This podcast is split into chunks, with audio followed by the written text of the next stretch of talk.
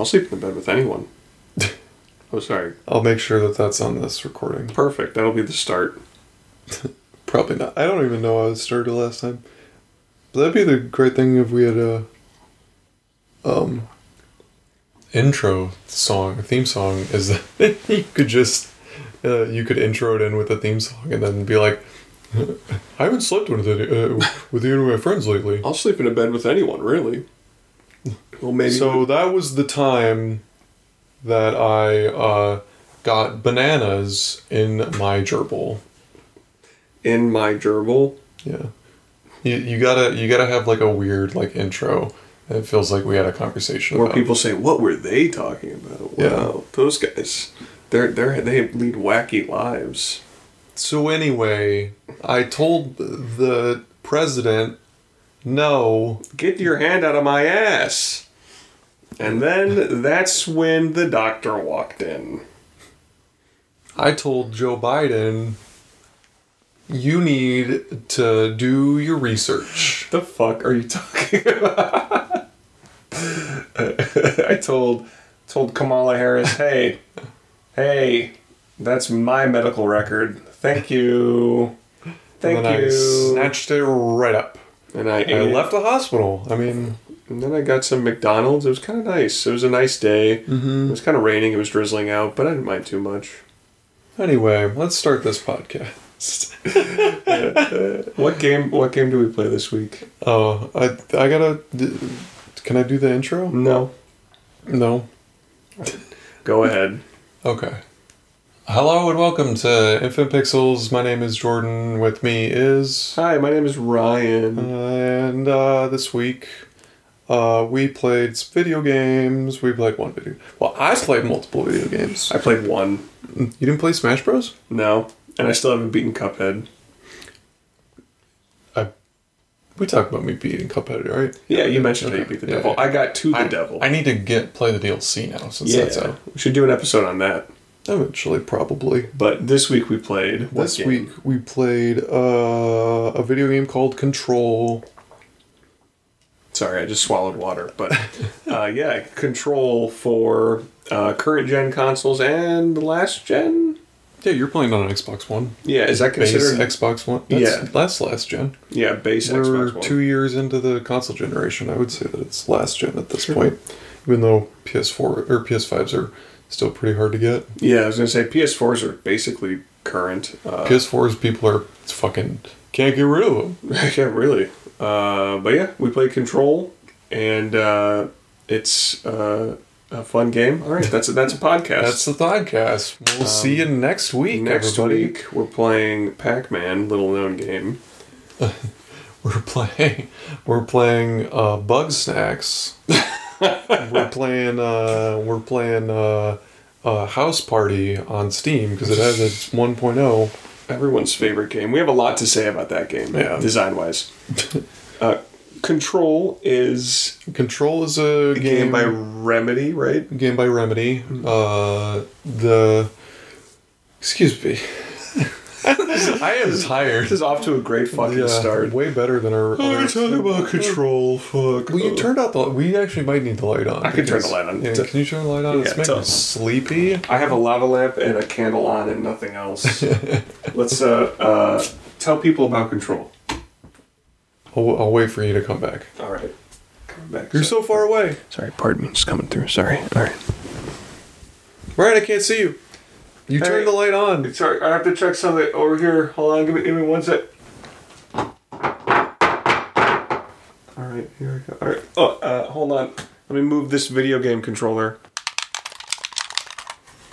All right, hey, I'm back. You did that bit like in the first episode. But now I have to mute What it bit? again. This bit?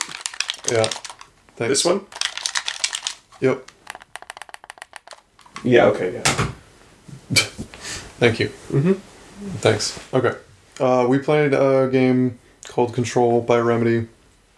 Uh, Remedy, you may know them from making uh, other games such as uh, Max Payne and uh, Alan Wake They make Alan Wake and uh, Quantum Break. and Quantum Break. Yeah.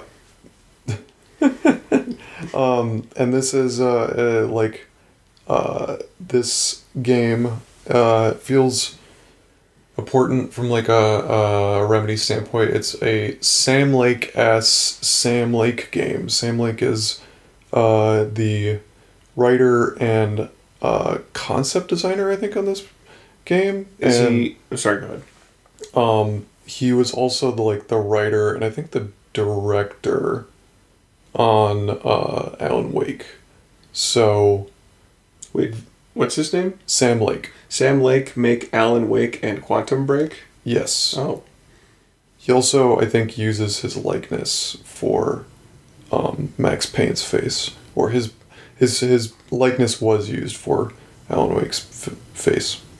He uh, is a concept designer, story and screenplay on Alan Wake, creative director on American Nightmare, uh, just creative director and just uh, creative director and executive producer on Quantum Break, and concept and writer of Control. So I really feel like um because he was like a writer on control and like a concept designer on control uh, as well as Alan Wake that this like really feels like a um Sam Lake game like he was also the uh story and screenplay um uh screenplay I think writer for Max Payne 1 and a writer on Ma- Max Payne 2 but so like I haven't played those games, so I don't know how much of a, of a like um of a uh, Sam Lake game they feel like. But uh, with this game, it's like oh this feels like a Sam Lake game, like Sam Lake, and and that it's very like uh pulpy. Like uh Max Payne is also pulpy, but it's a, like a tic- te- detective pulp. Uh, uh, Alan Wake is is like very pulpy in a um. Uh, what's the uh, um Stephen King. Stephen King, thank you. Yeah, I would in a say Stephen King way. Alan Alan Wake is even pulpy in, in just like a general horror kind of way. Um, like a, yeah, it's it's it just pulls from um, sort of horror uh, archetypes and cliches and stuff, but in a good way. Um, but yeah, Alan Wake is definitely Stephen King esque. I would say Control even has elements of being Stephen King esque. Yeah. Control is uh, um, more so thought of, I think, um, as more X Files, Sure. or for a more contemporary example, uh, the TV show Fringe. If you ever watched that, I would say tonally, it's also it reminds me a little bit of uh, like David Lynch stuff as well. Just kind of like surrealness, subversiveness. um, I didn't watch a lot of X Files. I think it's the same type of thing as Fringe. I watched a lot of Fringe. Fringe is like, you know, mundane, office, sci-fi esque. I, I mean, I'm not huge on X Files or Fringe, but I think all of them are the the basic premise of like government officials or like offic- like some kind of professionals that deal with paranormal um, goings on in a professional sense. Like it's their job. Yeah, this is it's it's weird to say professional humor because that sounds like button up, but it's it's the way that you would describe control is that it's making fun of all of the uh, bureaucracy and um, general uh, management of uh, working in an office or for a corporation or in this case a government entity Sure, yeah, it's like you have the real world logic of like government semantics dealing with par- the paranormal, which is Yeah. a humorous contrast. Have you ever watched the episode of Fut- the episodes of Futurama with, with Hermes, where he talks about being a bureaucrat? It's a lot like that, except not as uh, far fetched and like out there. It's like taking it tonally extremely seriously, Yeah. and finding humor in that. But it is it, it's also like that that's a really smart decision creatively because the tone can be serious in a way that leads to humor, but also just serious in a way that Yeah. uh, is uh, I don't want to say like suspenseful, but kind of like you you take it seriously. You know, Yeah, it's not intentionally funny. It's intentionally like just an interesting science fiction concept. yeah. I, I also want to point out that another key thing about Remedy games that makes that make them Remedy games is they're one of the only video game companies that incorporates live action Mm. and not in like an FMV way. They use the um the uh the live action in a way that like it's almost like it's it's another part uh, it's another medium that they're using to tell their story. We just were talking about Command and Conquer Red Alert 3 and that's like you know a game that uses FMV to to show you its story and that's the only way it's really showing you its story. Um and in in this game it's like you'll get a uh cutscene um that will be in game engine and then it might shift while you're playing it to live action footage for a second Yeah. and then it'll shift back to the game. It's it's not a uniform use of live action like Command and Conquer Red Alert 3 where it's confined to one element of the game. Yeah, they, they use it in a very creative way, like sort of where it's needed or where they think it's needed to spice things up. Like they, they, they could have easily not done any portion of the game in live action. Um, Yeah. But the way they that Remedy has chosen to integrate the live action is in a sort of subtle, like almost in the background kind of way. And they did that in Alan Wake too. Mm-hmm. Yeah. Um, not as much as I think uh, as I remember, but they use it quite a bit in this game. Yeah, I, I think in the impression I get between the use of live action in Alan Wake and the use of live action in this is like um, the team at Remedy really knew like how like Alan Wake was the test run for that kind of thing, or they were like, let's see where we can work it in. But with um, Control, it feels very much like they had a specific um, sort of mentality with it uh, when they were integrating it into the game itself. Yeah. I- it's a really like this game is full of um, interesting like creative decisions with storytelling and conveyance and Yeah. uh, it feels very cinematic in that way Yeah, it's it's it's not a game where it's like this couldn't be done in a in a TV show or a movie because it probably could, but you know, um, but like the the live action really feels important because in Remedy's history they had a lot of live action like uh experience like in Alan Wake I remember they wanted them like they have those uh, excuse me, Alan Wake. I remember they wanted this to be more of like a seasonal game. I remember listening to pod to like podcast interviews with them, with the developers at Remedy, and they were talking about like, oh, we want we wanted there to be like a Thanksgiving, you know, Alan Wake story, and a, and you know, a Halloween story, and here's the Christmas Alan Wake. Like they hmm. wanted they wanted it to be like a TV show thing episodic. which is actually really ahead of their time because hmm. now you get that with you know Fortnite will have their Christmas event or uh, Overwatch or all these live service games have their theirs now, hmm. and Alan Wake like came out in two thousand nine, and nobody talks about it anymore. Really, well I, I it think did get a re-release, so and Yeah. two is coming out. I mean Alan Wake is, is remembered well Yeah. enough like it's it's remembered better than it's discussed and remembered better than like Mad World which we talked about last Sure, week it's also a cult game though. Yeah, definitely. Um, no, I mean, but that's interesting because they didn't end up doing that with Alan Wake, any kind of No. episodic seasonal thing. They put out American Nightmare, which is a Xbox Live Arcade uh, follow up, and they did two DLCs for Alan Wake. Um, and especially with Alan Wake, it ends very vaguely, Mhm. and you can tell that they wanted to do more. There was supposed supposed to be an Alan Wake two, I believe, way earlier than what was announced last year, and um, they just this company has never done well financially yeah. um, not not that they're like I don't know what their like financials are. I don't think that they're bad with money per se. It's just their their games come out like Max Payne probably not withstanding because that game I think did very well for them one and 2 um, and they didn't do three. That was Rockstar.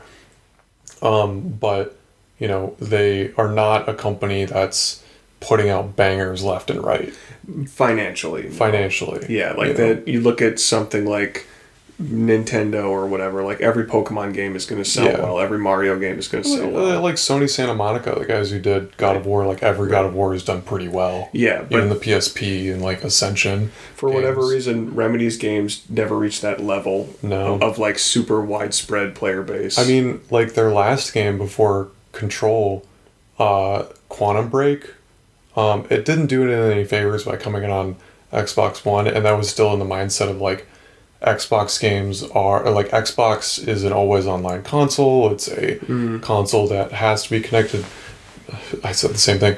It has to be connected to the internet. It you know it's got all this live action stuff that's going to be incorporated into it. Like I remember they announced the Halo TV show early on. They announced like a bunch of Call of Duty stuff, you know, Kinect and whatnot. Um, and I think like a lot of uh, Xbox One stuff was going to be a lot of TV, uh, int- uh, going to have a lot of TV integrated into it, which is why Quantum Break is a game that you play half the time and then watch the other half. And you know, with Quantum Break, things change uh, in the TV show based on you uh, making decisions in the game. So it feels like they always want to do this incorporation with live action, and they keep wanting to try n- new things, um, which I have to uh, laud them for because not a lot of companies really want to do that. They just want to keep making the same thing over and over and over again. Um, this feels like a very um, like if there's an auteur director, this is an auteur studio. Sure. Like these are Remedy games. Yeah, and I, you know, I totally agree with you. They, Alan Wake and Control are the only two games I've played by them. Um, but I know a good amount about Quantum Break and Max Payne, and uh, their games are continually like ambitious. They're not just trying to to put out something that's gonna like take uh, the same kind of formula that's been done before and and uh, rehash it with a different coat of paint. Like Alan Wake, I think um, for whatever someone might think if you think it's flawed, I, I, I think you can also see like it is an ambitious game. Like it's a big game. Um, the storytelling is like really going all in. It's using lighting in a really cool way. Yeah, it has unique visuals, unique gameplay dynamics, and Control also is, is a really ambitious game. Yeah. Um, you know, like like we said, the story is ambitious. The way they tell it is um, unique, and you can tell there's a lot of thought behind it. Uh, and not only that, but like the gameplay is really impressive. I think the technical aspects of the game The are really technical impressive. uh, aspects of the game are extremely ambitious. This game was like one of the hardest games to run Mm-hmm. smoothly when it came out. Uh, I played it on PS4 at launch, and this game chugs on like you're playing it on the base Xbox One, and I don't know what your experience was like, but apparently it ran terribly on uh, Xbox One, like the original Xbox One, it ran the worst on, and on PS4 it ran like the second worst, and it wasn't much better. Like I remember playing this, so it's a very physics based game. Uh, your character Jesse Faden has like, she basically has the Force. Yeah, she has telekinetic Yeah. powers, which Uh, is, is yeah. Sorry, I'll let you finish, but that's a very ambitious element Yeah. of the gameplay. So basically, the gameplay loop is you get a gun uh, and you shoot guys, but then you also have this telekinesis that you can take any, pretty much any object, and uh, uh, bring it towards you like the force, and then throw it at enemies. And uh, that is not just like, oh, you know, there's a little highlight over like things that you are going to telekinetically uh, fling. Um, but if there's nothing on the screen that you can fling, like in your vision, you will fling, uh, you will grab like the ground, you will grab the wall, you'll grab chunks out of any, you'll grab chunks out of anywhere uh, that the game decides. I can take chunks out of this. Um, and you're not like bringing down walls. Um, you can f- bring down some walls, but for the most part, it's like you know these walls will stay standing. Uh, but you destroy quite a few things, um, and in a game that's like mostly physics based, it really makes the frame rate chug at times. Yeah, I, I would say, um, like you know, like you mentioned, I'm playing this on a base Xbox One. Um, it's not. Uh, it runs pretty well. At least I think. Um, They patched it a lot. Oh, I'm- I'm sure they since, did. Uh, it's it got uh since it first launched. I remember thinking, "This is game of the year," and then I was like, I couldn't. If I was voting in this, I'd be like, "This game ran like shit on Yeah. base consoles. I couldn't give this game of the year as much as my heart tells me yes." if it ran perfectly, then it would be. But it, I mean, this playthrough because this was I never I I played this game once before. I didn't beat it on my other playthrough. Um, I started it over for this discussion, uh, but my game did crash twice. Yeah, and I remember this game crashing a lot for me originally. I'm playing it on the Ultimate Edition that came out last year. Um, I believe it was last year. Um, it might have come out in 2020. Um, uh, but the Ultimate Edition released on uh, PS5 and Series X, uh, and I'm playing it on PS5, and it runs very smoothly. Um, and I know they like took out in the PS4 they took out a lot of like you know uh, objects will crumble apart and then they'll like almost instantly disappear because they they can't be on the ground like bouncing all over the place. Um, and in this PS5 edition, like objects will like you know stay where they are. Um, the lighting is is really really good. Like um, ray tracing was big in this game, uh, and um, it's uh, I think the console edition have has just a um, a version that has ray tracing already built in. Because a lot of versions have a lot of games have like oh this is the ray tracing only version that runs at like 30 frames. And i think this runs at 60 and does ray tracing i could be wrong I believe it. I mean, it looks great. Uh, for for a game that's physics based, like um, I, I know like there might be some some running issues or whatever, but like the graphics are crisp, the presentation is top notch. Um, There's not a lot of st- like going back and playing it because I played it through once. And this is my I played it like maybe like a third of the way through then, and then I stopped. So this is like my second time going through it fully. Um, everything looks like really good, but it's all very plain. But Sure. that helps with like the tone of the game. I was gonna say that they picked the right environment for that. Yeah. because you're essentially in a government office building. Yeah. So the walls are a little bit more plain, but it's perfect because there are there's so much like office shit or like.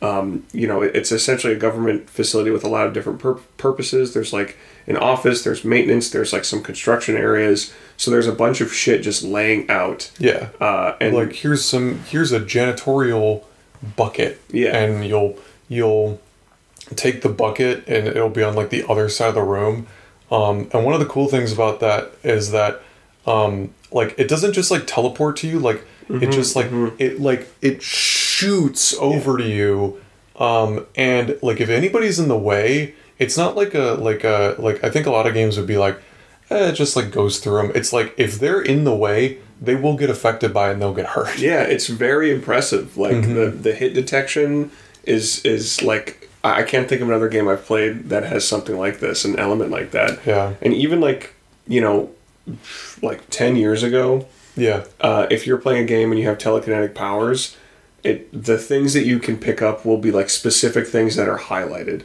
Yeah. But with this game, it is so impressive that you can literally look at a at a lamp on a table and pull it to you with technical powers. Like it, I know there are technical limitations, but it feels like you can use your your powers on anything in this game. Yeah, I mean the gameplay loop in this is you have a gun and you shoot stuff and the gun has infinite bullets. Which I fucking love. It's great because you don't have to worry about ammo conservation. Oh my god! But- you just you when you run out of ammo, you just wait a second. Yeah, well, you either wait a second or the like the loop they they want you to get into Mm-hmm. is you shoot and when you run out of ammo, you switch to your telekinesis or vice versa. Yeah. And like the the powers that they give you just really mesh together with the with the shooting. Mm-hmm. And it's not great shooting. It's not like the word the, it's not the best shooting ever, but it's I think you had said earlier, like when we were talking in like a group chat, you're like, it's punchy. Like the the Mm-hmm. Yeah. pistol in this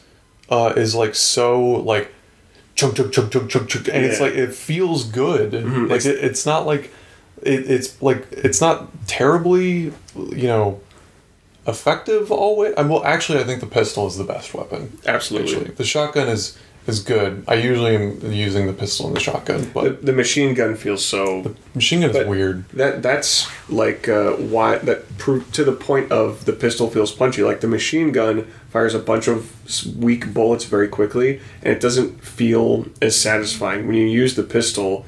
It's like every shot is punctuating the enemy. It's punctuating whatever you're doing.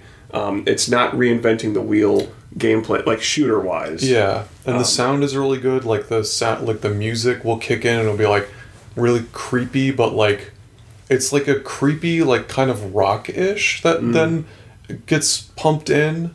Um, like it feel it kind of makes your skin crawl, but it's like oh yeah, like we're getting into a fight, you yeah, know. yeah. Um, and then like that combined with the the the shooting like echoes because you're in a lot of uh, office spaces like you say, but like especially in the section that we played, um, it's uh, a lot of concrete surrounding Mm, yeah. or uh, or rather black rock surrounding the areas. Um, so that's like very very echoey. When you shoot, it'll be like you you can shoot and you will just hear your bullet echoing like off the walls. Yeah, you know.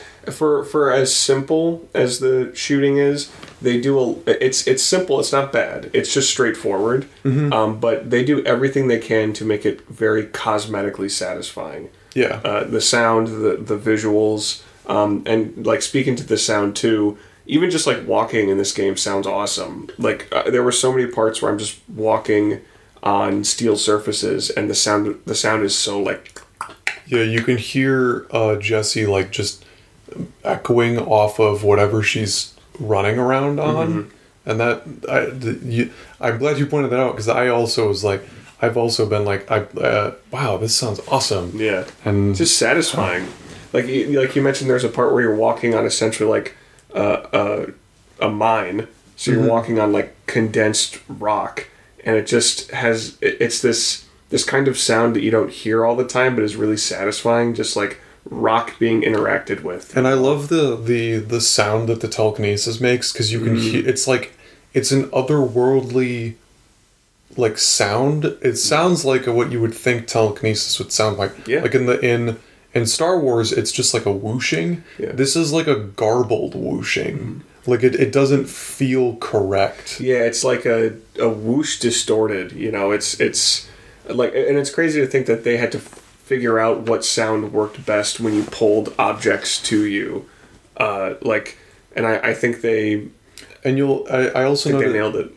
sorry. No, you're good. I just want to finish that. Yeah, uh, I I also feel like, uh, or excuse me, I also like the sound of um, uh, certain objects hitting people. Like you can throw like explosive stuff. Like if you throw, you can get to the point where you can sell throw like forklifts and they'll explode on people.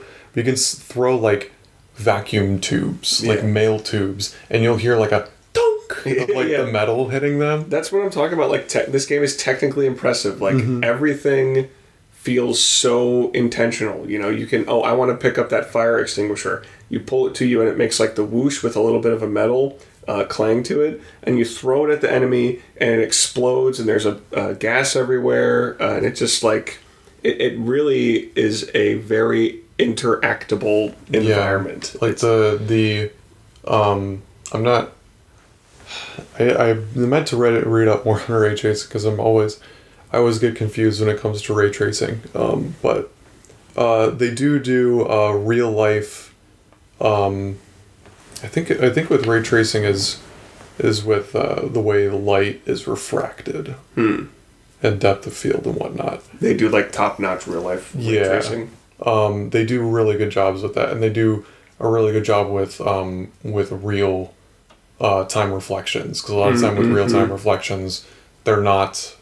Um, it's just like two images uh, that are going at the same time, but this is like uh, in this game, it'll you'll walk up to like a a painting or like a glass uh, uh, photograph, like in a glass um, frame, and you'll be like, oh, I, like I can see the stuff Yeah. uh, behind me, you know, and th- that's not something you think about it that is in like a video game that you might need to pay attention to. But when it's there, you're like, oh shit. Yeah. When it, it, it works really well in this environment too. Like it's an it's essentially an office environment. So it's all things that feel very mundane. So when they're pulled off in this like very impressive way graphically, it makes it feel that much more real. That was smart that they didn't set this game in like a forest or like a city because then you would have had to have things feel more lively and organic. Yeah. But in an office, everything is square, everything is cubicle. Uh, you know, it's it's meant to it's designed for efficiency, um, and that works well in a game with such an ambitious like graphic presentation. Yeah. So we might as well get into um, control proper.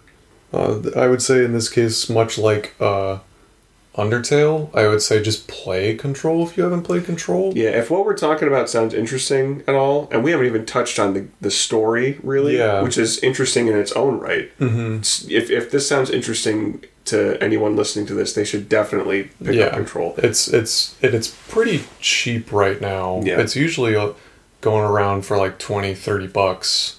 Um, but it's it's a heck of a game. It's not very long too. It's like maybe like twenty five hours if you do everything. Yeah. So Would, would you say uh, people who like like third person shooters? Oh, like, yeah. Who would you recommend gameplay wise like this uh, game to? third person shooters, people who like like mystery, Mm. um, people who like pulp or science fiction, uh, writing or novels, uh, will probably like this game. Pe- people who like like bureau secret kind of stuff, like People like conspiracy theories. yeah, if you like conspiracies or paranormal stuff like Bigfoot or aliens or whatever, Mm-hmm. this is a good game to check out. And if you like Star Wars, this is the best uh, use of the Force. Yeah. And any th- this is like, like when you talk about like, man, I wish I could just take that dude and just force him and pull him. And like, I think that this is better than like Fallen Order in terms of the way it uses its telekinesis. I mean, the fact that you can just you you're not even looking at something and you press the Yeah. telekinesis button and it's like, oh, you wanted to use telekinesis. I'm not gonna say like there's nothing around you. I'm gonna be like, I'm just gonna take a chunk out of that wall out of Yeah, there. that's what I'm saying. Is like if you in most games, like a Star Wars game, if you have telekinesis, it, it's like you have to find an object and then use your telekinesis. But here, you just use it and the object comes. This to is you. just uh, it's just a, another piece of your arsenal. Yeah, like you're like I I need to, uh, the, for instance, uh, um, uh, telekinesis does a lot of damage to enemy uh, to enemy shields. Uh, so you're like I need to use this on the enemy shield.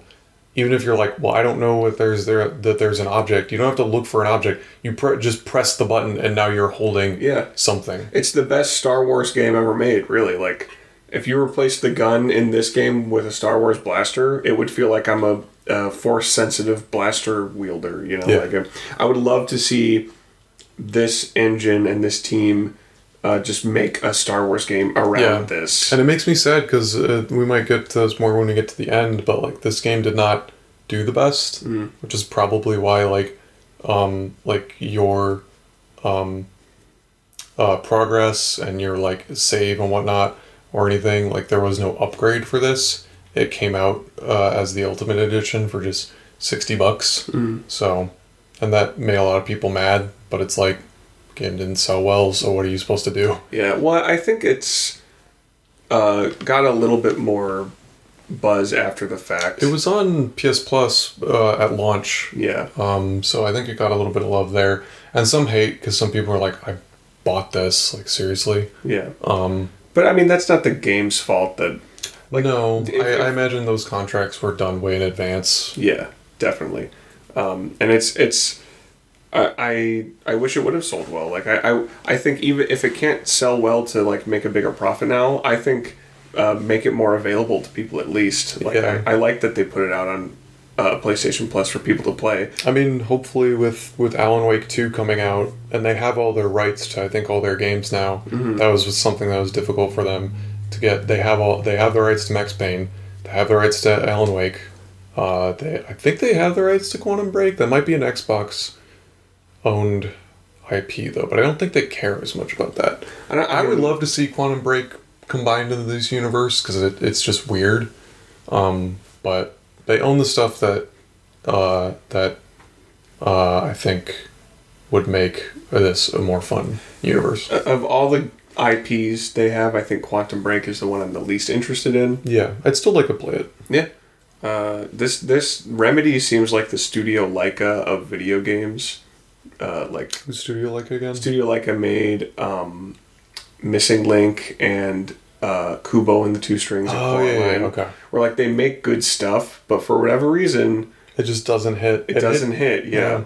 But they keep making stuff, and I hope they keep making stuff. Yeah, there was a I think a while there where people thought they would get bought, and I'm not like a big consolidation of the industry fan. I I think that that's for the most part bad. Mm-hmm. Um, especially like today with all the news with like Embracer buying a shitload of stuff. I was like, great. Well, Um, if there is a positive, If there is a positive, uh, I think Remedy would be one of those studios that if they got scooped up by a, by like a PlayStation or an Xbox or even a Nintendo, hey, yeah, do it. you know, uh, I'd be like, Fuck yeah. hey, this. Uh, hopefully, these guys are in good hands because they they make good stuff, and maybe if uh, I feel like this is one of those games like God of War, where if it was like a PlayStation p- exclusive, people would be like, shit.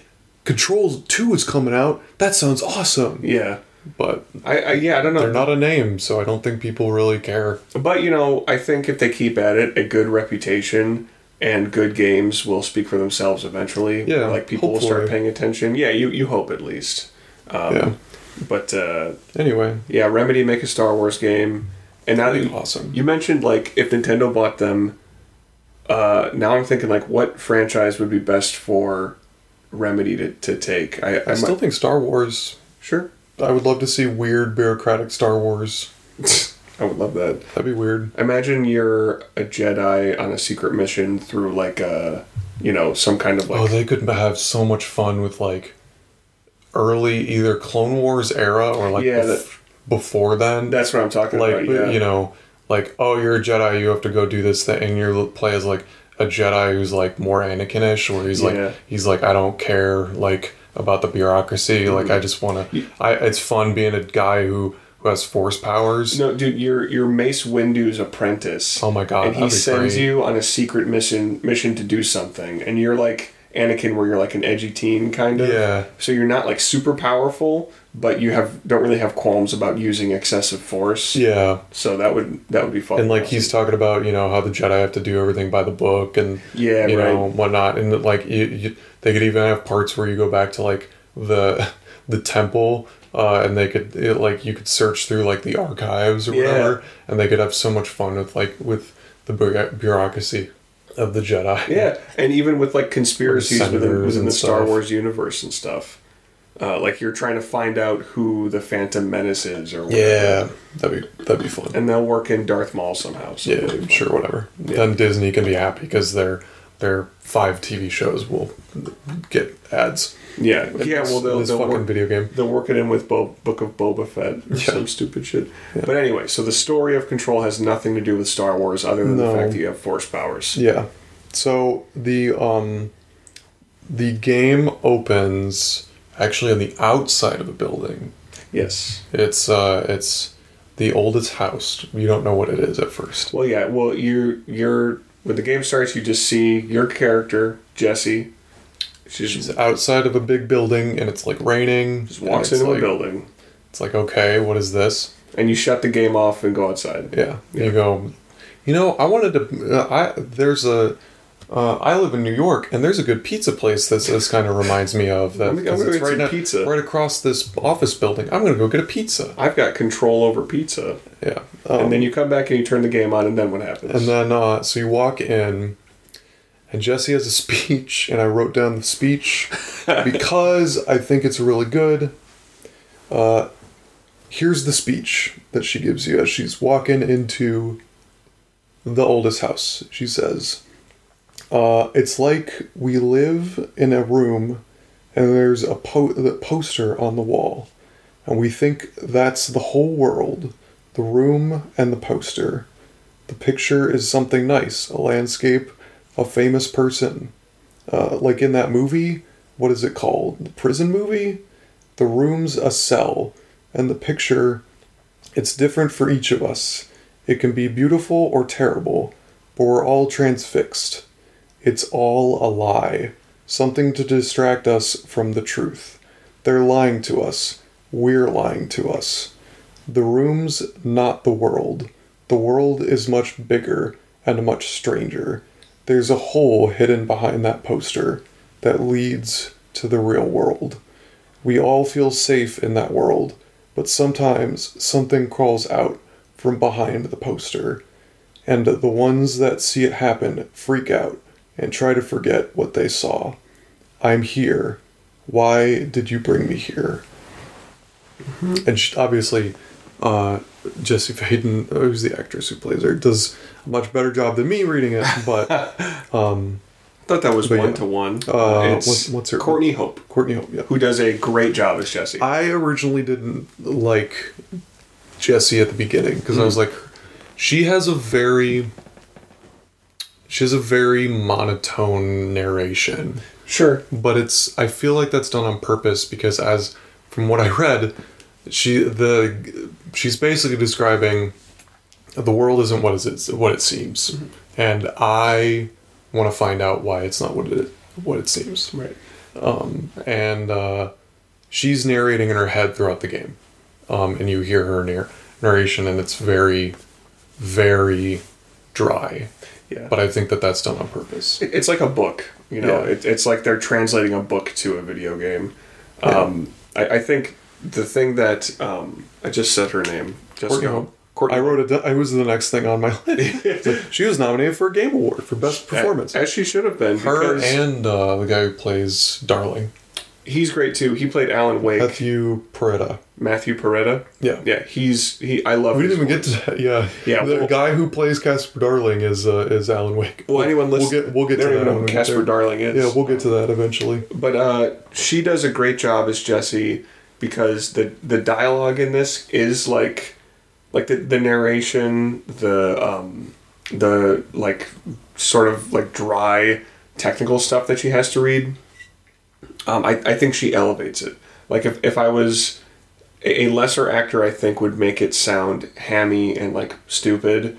Uh, it would reveal the sort of like pulpiness of the writing. But I think she does a really good job of delivering it with the right amount of straightness but the right amount of like sort of exaggerated um, uh, vocal inflections or just like Yeah. a performance that uh, sells it really well where I don't even really I'm more so paying attention to the the cadence of her voice and sort of the, the timbre of her voice than the sort of like hammy hacky kind of writing Because I, I really like that speech at the beginning. It's it is weird and it is pulpy. it's, it's a it- little it, pretentious it gets off entirely what the game is Mm-hmm. of just we're looking for secrets. Yeah, totally. And and I I think uh, yeah, as as as much as it is like pulpy and, and a little like over the top, uh, you know, there's nothing wrong with that. Like I, I think if you're gonna do that, have someone uh, read it the way that um, I forgot her Courtney name. Hope does. Thank you, Courtney Hope does.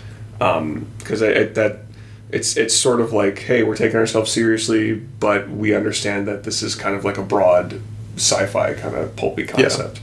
Um, no, and I, I like that speech too. I think this game right off the bat does a really good job of setting a tone, um, and I think it has a. It's just like, just like Alan Wake, it's dripping with tone. It's just like soaked in. It this. is it is a game with style with a Yeah. capital S. totally, and Uh, I, I, lo- I love that element of it. Yeah, like right off the bat, I mean, you're even like she's talking about like you know, why did you bring me here? She has like an entity living in her head. Yes, a little She- sparkle thing. It's like a, it's like a. You said it's a butthole. It is. It's a, it's like a It looks like a butthole. It's, semi-transparent crystal butthole. it's when you uh, it's when you pause the game is when you see it, um, and uh, um, or when you're on the loading screens, um, it's just like a, a helix almost. Yeah. Um, and um, uh, like that is like really weird, and like it'll appear sometimes in the game, but it's like that's all that's her like when she's talking to it, it'll like respond and the way that it it's like you you kind of understand it's like almost language because she's interpreting for it because it, it she'll be like oh is that what you were talking about and then you'll see it on the screen and you'll be like she'll like be like oh okay Yeah. and you're like I think I'm understanding this thing too. Yeah, it's Um, cool. But yeah, the the the tone of the game really gets off to, to a great start by like you know this is a game with a lot of it has audio diaries, it has a lot of um, uh, a lot of uh, files. Text files The files are brilliant because they are um, written as if they are uh, from a government entity.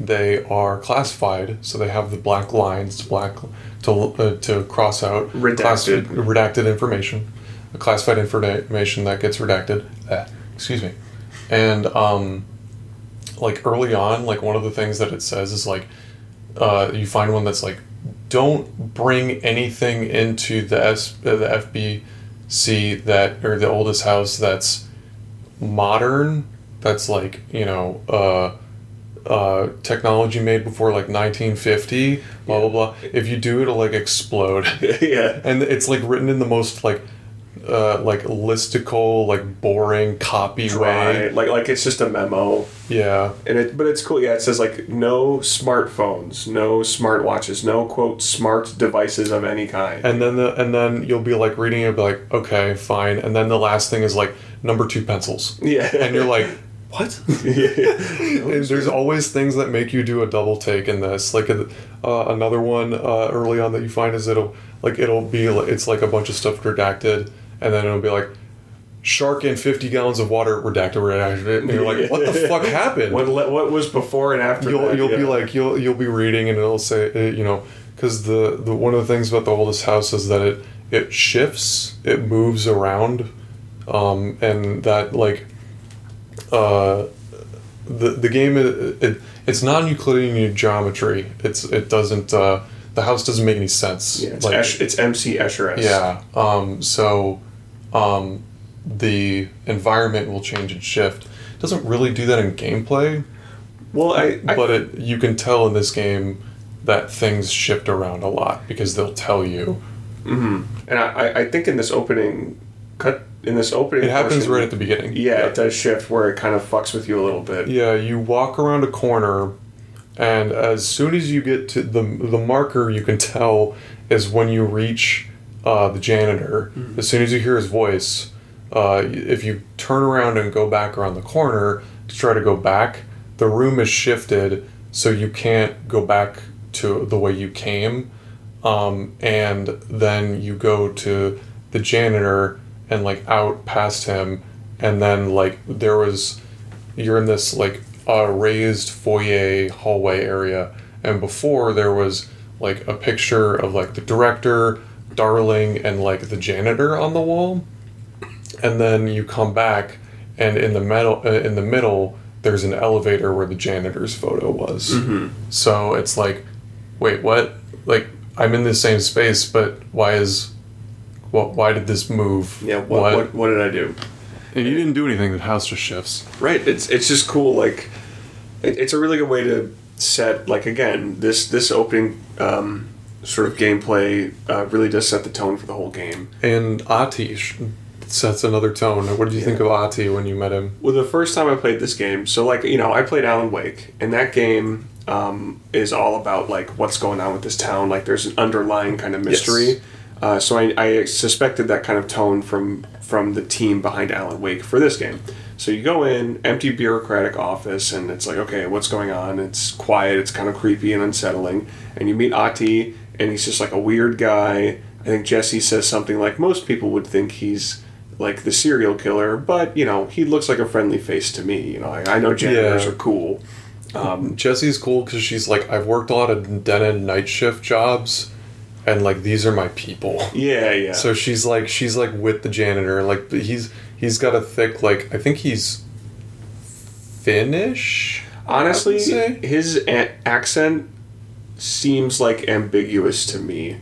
I don't know that for a fact, but it, it seemed like okay. I can't really place where this is from. He's Finnish. His voice actor's Finnish. His voice actor's Finnish. Okay. Yeah. Maybe he's uh, so he's probably doing a Finnish ac- or he's just speaking with his natural Finnish accent. But uh, like the the way that Ahti talks uh, regardless of his accent, is like really weird. Yeah, He just like says gibberish sometimes. It's just Yeah. like, what the fuck does that mean? yeah. You'll be you'll. I think in, in this one he's like, you have to get ready for your interview. for Yeah. the- and you're like, Go to interview. and uh, and I think he's like talking about he thinks that you're there for an interview for the janitor's assistant job, Mm-hmm. and you're like, yeah, I'll go to my interview, Ahti. Yeah, Bye. and he's just like totally harmless. He's like, yeah, that way. But he obviously knows way more than he's letting on. Like Yeah. as you go along, you start to be like, this dude probably knows everything about the oldest house. No, dude. and we are idiots And no, compared I- to him. As soon as I walked in, and to be clear, we did not beat the game in this playthrough, so I don't know if there's any revelation about Ahti. Yeah. But as soon as I like saw him, I was like, okay, he's the first character I'm seeing in the game, and he's super weird. He's got to be one of the most important characters in the story. He's gonna be like the architect in fucking the Matrix. yeah, he's gonna be the the person behind everything or something. Mm-hmm. And I don't know that, and I haven't beaten this game yet. But like, I'm still waiting to see what his deal is. like but, his reveal. Yeah, Yeah, but he's he's totally. It's like, of course, the first person you meet, there's a fucking painting of him in the hallway, Yeah. mopping the floor.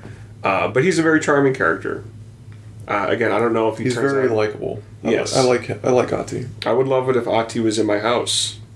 just do just Maybe not hanging out. that, but I'd be fine with that. He seems cool. Yeah. Uh, but so you go in this elevator after Ahti gives you vague, uh, you know, some vagaries your way. and you get a great. I would say this is a TV show inter uh, like intro Totally. where they're like. "Boo, boo, ba-do-do-do-do-do-do-boo, Yeah. They play like a theme song and They the- flash around the whole like Yeah. compound and stuff. they're like showing they they have the credits where they're they're like Oh, yeah. starring associate director Yeah, Courtney developed by and you're like Whoa, and it, it it's like bleeding all over the place because like the the uh, the hiss have a lot of like blood and like uh, like connotations and whatnot to them it's like really cool Yeah, there's a, it, it is a cool little montage. Again, uh, it also sets the tone for the game. Like uh, as at this point, you've seen a creepy janitor and a creepy kind of like room area, and then it hits you with all this shit when you go in an elevator. You're like, okay, something's up. Like, unsettling weird horror yeah, bureaucrat but also bureaucratic as fuck Right. and kind of weirdly funny at times yeah. That, I, that's what you just said is like the tone of this game. Yeah. like that's uh, exactly it. So if that sounds appealing at all to anyone listening, they should definitely play it. But uh, what happens next? You go down the elevator. You, Jesse, I even. yeah, I but I think I was talking about this with you. I'm like, this game is very straightforward as in like its story, and like not a lot of stuff happens like in our section that we played, but like it's it, it things do happen. So Jesse talks about how she's here to find her brother Dylan. I think she talks about the fact that like he was taken. She's like, I, I think she's like, it all led here. Like Yeah. I, it, you know, you showed me like the entity in her head. She's like, you showed me and led me here. Like why why am I here? Yeah. Like there has to be something here that points to my brother being here. We don't get specifics of why is her brother missing? Yep. Why is she looking for her brother? Yeah. Uh, what's this thing? This voice that's talking to her? We just know like she ended up here because of this weird voice, and she's looking for her brother. You know, yeah, that's, that's you- all this know. is like it it it uh it doles out information in a very good way because it's it's Jesse usually talking to another character and it's her opening up to them like Yeah. being like I feel comfortable telling you this now but she'll also in her head she'll be like should we tell them this I don't know if we should should we you know what I think it's time let's tell them this Yeah. so that's how you get a lot of that information yeah, um, and it you works. walk up you uh, are going throughout this office area uh, you're you don't know it at the time but you're walking up to the director's office Mm-hmm. uh, former the former director because at this point you walk up to the door and you hear a gunshot uh, and uh, you walk in and there's a dead body on the table it is Zachariah Trench the old director at this point because he's dead of the FBC, the Federal Bureau of Control, uh, and you, uh, the uh, the entity in Jesse's head tells her to pick up the weapon. Like again, you don't the, the, then you never hear the entity talk. It just uh, Gameplay wise, you see a shimmering butthole hover over the weapon, Yes. and you walk up to it. yeah. and She got uh, Jesse's like, "You want me to pick it up? Why should I pick up the murder weapon?" Yeah. And then she picks it up, and then you get uh, a bit a cutscenes, multiple cutscenes about like the board. The uh, uh, I don't think you get introduced like to what the astral plane is or the concept of it, but Mm. you are transported to the astral plane, and uh, Casper Darling talks about objects of power Yeah, I mean that's this whole in game. AWEs. Uh, throughout the game, they they just put you in a situation and explain it later, or Yeah. like they or you learn about it through like text files or something. Yeah. So it's not it's not taking its time to explain every little detail of world building like directly to you. I, I love the way that this is introduced. I love I Yeah. love Casper Darling. Mhm. He's great. And playing through it again, being like, he is so fucking charming. Matthew Porretta, who played Alan Wake, Who plays Casper Darling. who plays Casper Darling, uh, in this is one of the instances where they use live action. Matthew Porretta is in live action. It's just the actor Matthew Porretta talking with two assistants. It's almost al- I think it's always the same two assistants because you can find a note later on from one of them, the guy who's like, "We should go have our coffee later," ha ha ha ha ha, to the girl assistant, and then you find another note later on from the girl assistant who's like. Thanks for the memo you gave me. Uh, yeah, I'm busy. I gotta do other stuff. like she totally shoots him down. It's great. Yeah. Well, that's that's one other thing about this game is um, it just feels like super developed. Like it feels like they really had a. I don't know if they did, but it, it feels like they had a lot of time to really fine tune like those small kind of world building elements. Really make those. Mm-hmm. It's uh, not like Bioshock. yeah, definitely, definitely. Like I, as far as the environment that you're in, uh, the the way the story is told, the uh, doling out of information, like it feels like they really uh, set everything up exactly the way that they wanted to. Yeah. uh, it feels developed to high heaven. How the uh, I don't know if you remember how do how does Casper Darling talk about what are what are objects of power and what are AWEs? Ryan, Uh, I don't remember how he explains it, but he just says like an object of the power service gun is a weapon. An object of It, power. it's an object of power. I love him. Well, yeah, yeah, he has a great voice, uh, and he's so excited about everything he's saying. Mm-hmm. All this insane shit. He's a fucking crazy scientist. Yeah. Uh, he says the object. He says the the gun of the director. It is- chooses the director. yeah, it's unlike any other object of power because it's uh, cool and you Pick it up and, and if you win that that uh, Russian roulette, you're it. Yeah. Yeah. Uh, so yeah, Jesse gets the gun. Uh, well, I, I, It shows actually a, a scene of her putting the gun to her head, uh huh. Yeah. and then um, Which we did see Trench do earlier Yes. in a cutscene. Yeah. yeah, um, you got like a flash of Trench putting a gun up to his head. The former director. yeah, um, and now um, you get transported to the astral plane, and you're talking to, or the board is talking to you, and you don't really know what the board is. The board is whenever you're talking to them, there's just a black period pyramid on your screen, and you hear garbled nonsense, and then you get subtitles that will say like thank you for picking up the gun slash sword and they always talk in like slashes they'll be like you have to win the mission slash game and you'll be like what the fuck are you talking about Yeah, it's cool. and it's and it's always um it's always in brackets like again being very stylized. Um uh in the astral plane it's all white um Except for the Black Pyramid. except for the black pyramid which they also say the black pyramid is always visible uh, whenever they would try to take photographs in the astral plane. The astral plane, uh, plane is like they were also like i don't know if it's a physical place or if it's like a, a place that your mind goes through. And it is like your mind travels to the astral plane but it also is a physical space Mhm, yeah. it's very weird Well, it's it in gameplay. It translates to you pick up the gun, you get teleported for to that, or you pick something up, you get teleported. You to don't the get astral. the gun yet. You're just doing platforming, and then you jump to get the gun, and then you get the gun, and then you shoot some uh, dudes that don't have any faces. They're basically just wireframes from Smash Yeah, Bros. I- I just mean like the astral plane gameplay wise is where you get teleported to to do something, and then you get teleported right back to where you were. Usually it's to do like a tutorial Yeah, or a yeah. trial. So, but but that's their little way of explaining it is like it's a physical space, but it's also a mind space. Is like we're gonna take you out of the gameplay to do a little tutorial, and then put you right back where you were. Yeah. So uh, you you get your tutorial for how you use your gun. Yeah, uh, and it's And it's cool. Those guys do look like wireframes from Smash Bros. You're right. I didn't think about that. Yeah. Those guys you fight in that section. I was thinking about Jesse Faden as a Smash Bros. character when I played this game, though. She'd be cool. She would be cool. She She's probably gonna be in the fucking Fortnite. No, she wouldn't be in Fortnite. She's not popular. She's enough. not popular enough for Fortnite. No, she'd be in uh, Anarchy Reigns. She'd be in multiverses. She's not popular enough for She's not popular enough for. She'll be in Nickelodeon All Star. All Star Brawl Battle Battle Royale. That'd be awesome.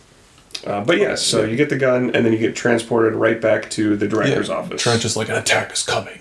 Yeah, that's the thing. Once you get the gun, Trench starts talking to you. Or like, You're like, what the fuck? Yeah. What- You're getting then li- uh, so Trench communicates to you in a looping live action cutscene of Trench uh, in all blue and like black. It's super. You're a film guy. Like, how are they just putting like black shadow on him? oh yeah, I, I mean he's silhouetted like um, the sh- Silhouette. That's the word. Yeah, I would say the light is directly behind him, so you're just seeing the outline of him, and he's smoking. Uh, it's probably just white lighting that they uh, in post colored to blue. Um, but if uh, if Remedy is goes all out enough to film stuff, I wouldn't be surprised if they did do some kind of like colored lighting. They probably just the blue light is not hard. You just put a filter over it. Right. So I could I could see them doing that. Um, uh, and speaking of film, if you wanted to, you could describe it as like an optical effect. You know, it's it's like a an overlay on the screen. It is superimposed Mm-hmm. in the game, Yeah. which it's hard to describe if you haven't seen it and you don't know what that means. But it's it it looks cool and it's like you don't know if he's like actually there for Jesse or if she's this is like her hearing him. Yeah. It's like, is this some kind of weird side effect of something, or am I actually talking to this person? You know. Yeah, because he's communicating via the hotline, which we get to later. Yeah. But Uh, but this, you get your first combat section in the game. Oh. When you get the gun. Yeah, but before this, Jesse says, and she says this a lot in the game. She's like, "I'm happy that I'm here," Yeah. and I'm like, "Dude," because she like she's in constantly like fucked up, like horrible, weird situations, but she's like, "You know what? This is great," and I'm like, "You know what? You do you, girl. like if you're happy that you're in a weird hellscape, like Yeah, office uh, uh, hellscape. a federal building." Great. Hey, she when she walked in, she got superpowers and a superpowered gun. So it's like, okay, Yeah. you know. Well, she's like, because she's like, you know, the poster. She wanted to see what was on behind the poster, and now she, like, I think with the gun, she was like, "What?" And then as soon as you, I mean, as soon as you, if somebody was like, took you to like a mind palace, and then you got out of it, would you be like? The world is fucked up. I was right. This is amazing. Yeah, yeah, I Let's let's it. explore the fucking fucked upness because Yeah. this is this is the coolest thing that's ever happened. I, I would not.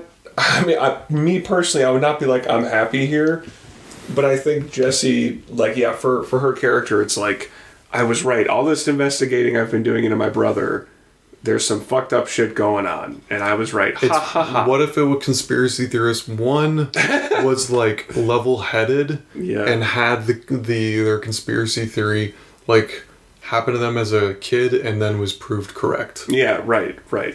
Uh, it's it's almost. Um, it, it. I think she says at one point like, uh, "This place feels uh, as though it's it's the right kind of crazy for me," or like I feel Yeah. normal here, or maybe just the right kind of crazy, or something like that. So like this crazy, you know, government lab with paranormal shit going on, and in a in a essentially a like. Uh, uh, the I don't want to say like a no. It, they're they're in like a combat situation where they're being taken over. Uh, she's like, yeah, this is cool. This puts a smile on my damn face, and it's like, Yeah. right, I get that. That's cool. And uh, like we you- said, she does get superpowers. So Yeah. Uh, you do get your first combat sequence. Did you notice that the when you go outside and you have your first encounter with the hiss, it goes to live action. No, for, really. for Jesse Faden. It's uh, Courtney oh, Hope- when she's Courtney- like struggling. when she's struggling, like you walk outside and then like you see the hiss, like they're just like people in the distance, and you're like, who are they? And then like uh, you you hear it, like the screen gets like yellow and like shakes and like is like coming in on itself like around her, Mm-hmm. and then it switches to live action, uh, like Courtney Hope like struggling like against the hiss. which we we don't know what's called the hiss yet, but it's Yeah. just like this red entity that's just trying to overtake you. Uh, but then um, Jesse manages to push it back. Yeah, her like her entity like helps her. at that Yeah, point. her little butthole. And did you uh ew. I'll say that again. um uh Yeah, you get your first combat sequence and you don't have uh telekinesis and for somebody who is used to playing this game with telekinesis, it feels very weird to just have the gun. Yeah, I will say um, because yeah, I had, we had both done a playthrough of this once before. I hadn't beaten it, but I got pretty far. I had a lot of telekinetic powers that you unlock mm-hmm. through the game. So during and th- there's such a part of the gameplay that yeah, during this first sequence, I just felt like naked without Yeah. them just shooting guys and, and doing nothing else. Mm-hmm. But that's what you need to do to teach the player how to play the game. And Yeah. You never know anyone's skill level. I mean so it it it doles out the powers in a very, very good way. it's well paced with it. Yeah, totally. Uh, and then like from here, I think once you kill those guys, you just kind of run right into the main area, right? Yeah. Central executive. I mean, like the the uh, you might have noticed. I just want to point out the posters have changed. Uh, the photos of Trench. Get They're now all you, yeah. and it's like what? you walk out. you you you walk out, and there all the po- uh, uh, there were a bunch of photographs of Trench and just like a like wearing a suit and yeah, like this is our boss. And Yeah. then uh, and then they're all they've all changed to you. Yeah. and uh, with you in a suit, like sitting with your hair all done up. which is fucking cool. Like you know, it's it's it's a small thing, but it's just like it adds to the surrealness Yeah. and the mystery. And And you, like, you, you, you, now you, yeah, you pretty much just go to Central Executive. I mean, you get like, uh, you, as you're walking, this game is, it does feel very front loaded because you're walking and you'll see a bunch of floating bodies. And the floating bodies are like, the, they don't know what they are. You can like read about them and they're, they're like, are these like the conductors of the hiss? I don't know. But the one of the key things about the floating bodies is you'll hear the hiss like chant. Mm-hmm. I don't know what they're saying. You can hear things about their chant, and I think that you know, they have like transcripts online for it. But they'll just be like, they'll be talking about like, uh, at one point they'll be like, oh, ba-, they'll be like, oh, baby, baby, yeah, or like, you've always been like this, you like this, don't you? But you know, they'll say they're just saying nonsense. Well, you you mentioned like their floating bodies. It's it's like when you walk into an an area the first time you see them, they are like office workers, like people who worked at this building, uh, the Federal Bureau of Control. I don't know if we said that, but that's what this branch is.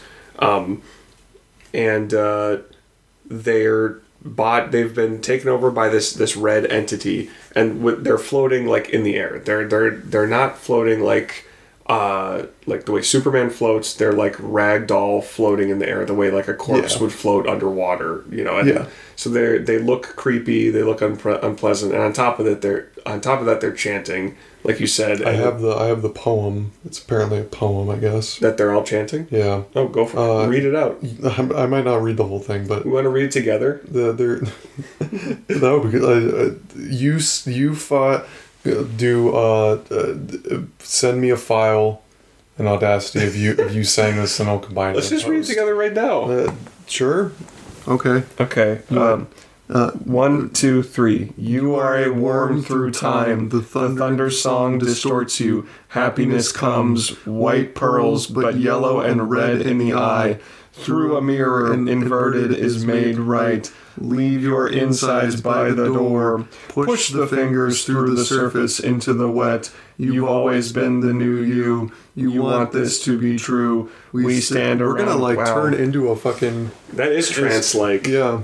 That and and when we're saying it We like wait that, in the stains. The word that describes this is redacted. Repeat the word, the name of the sound. It's like it sounds creepy Yeah. when you hear it, and it just sounds like nonsense, Well, and it is nonsense. even saying it right now, it was it was like I this is like ring like I remember hearing this part in the game, even Mm-hmm. if I didn't know like what they were saying, like that's the cadence that they were talking. Because you'll literally you'll just hear like you'll be like you walk around here, be like push the fingers through the skin. You're like, what are they talking about?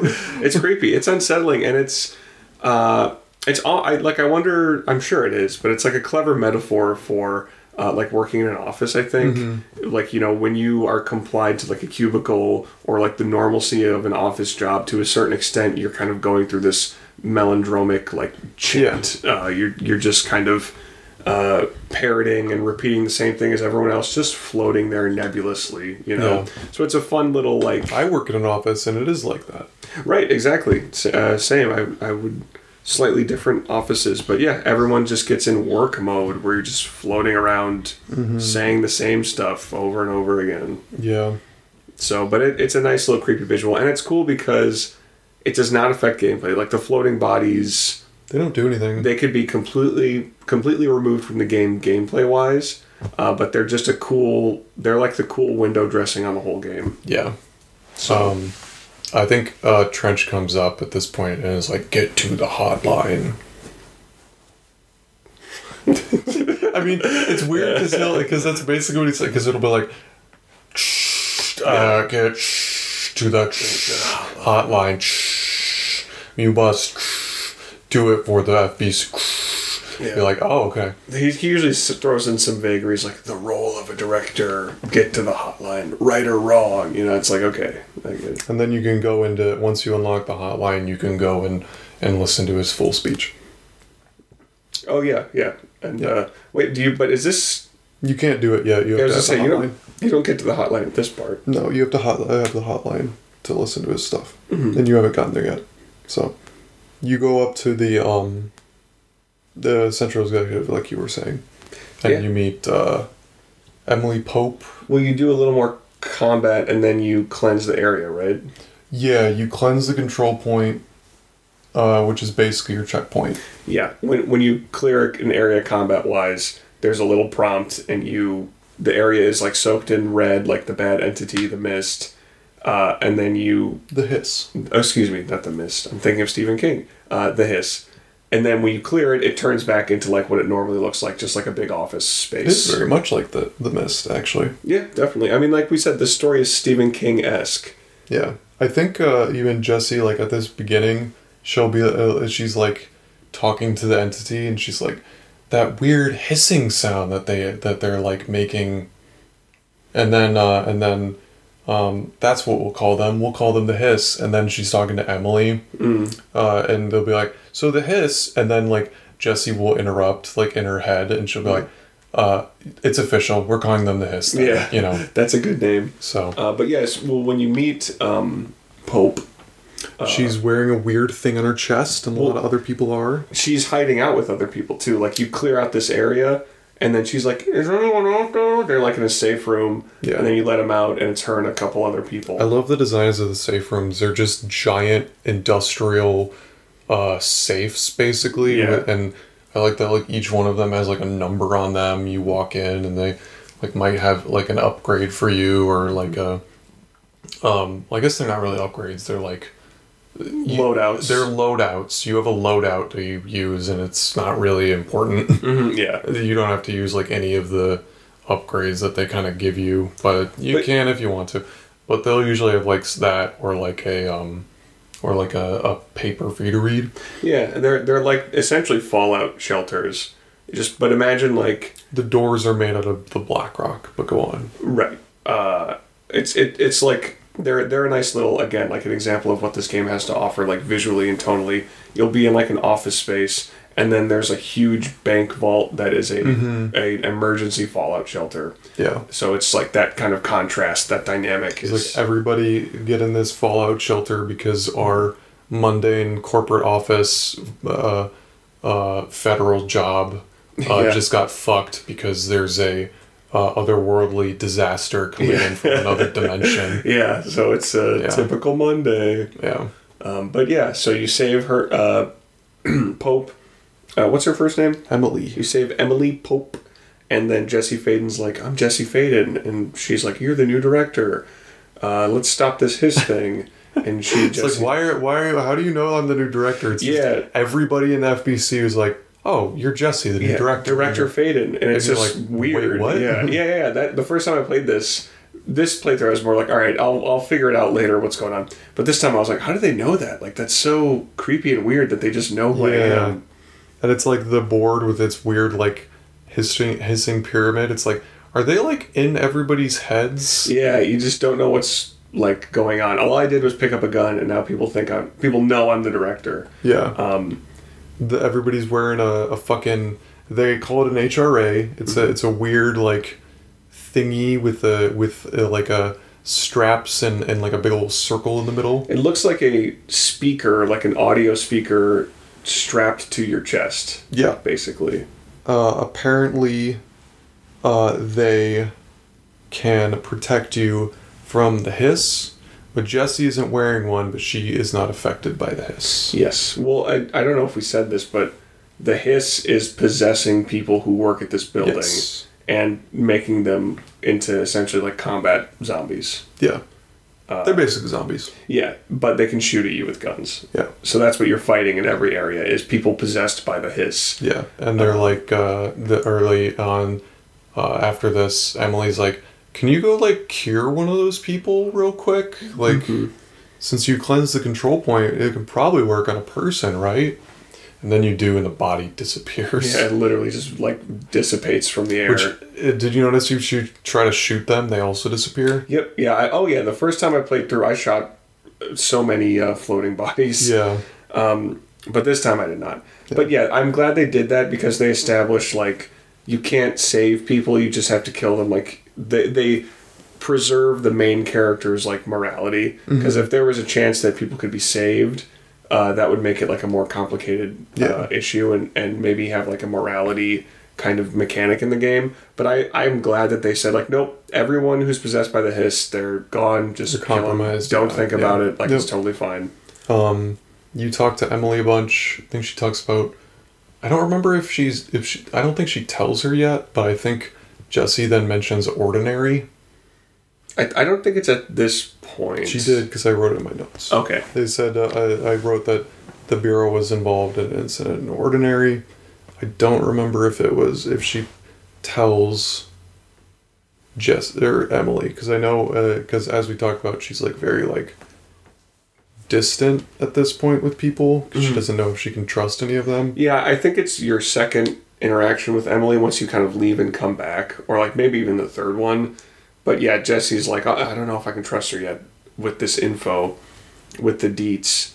Uh, but, but then uh, she does a couple things. She's like, she seems nice. I'll I'll slide into her DMs and tell her that I'm from Ordinary. Yeah. Um, but so so you basically set up. This is like when you rescue Emily, and uh, there's like ten char- other characters. They're just like secondary and NPCs. They don't do anything. Yeah, uh, just just walking around. They're window dressing.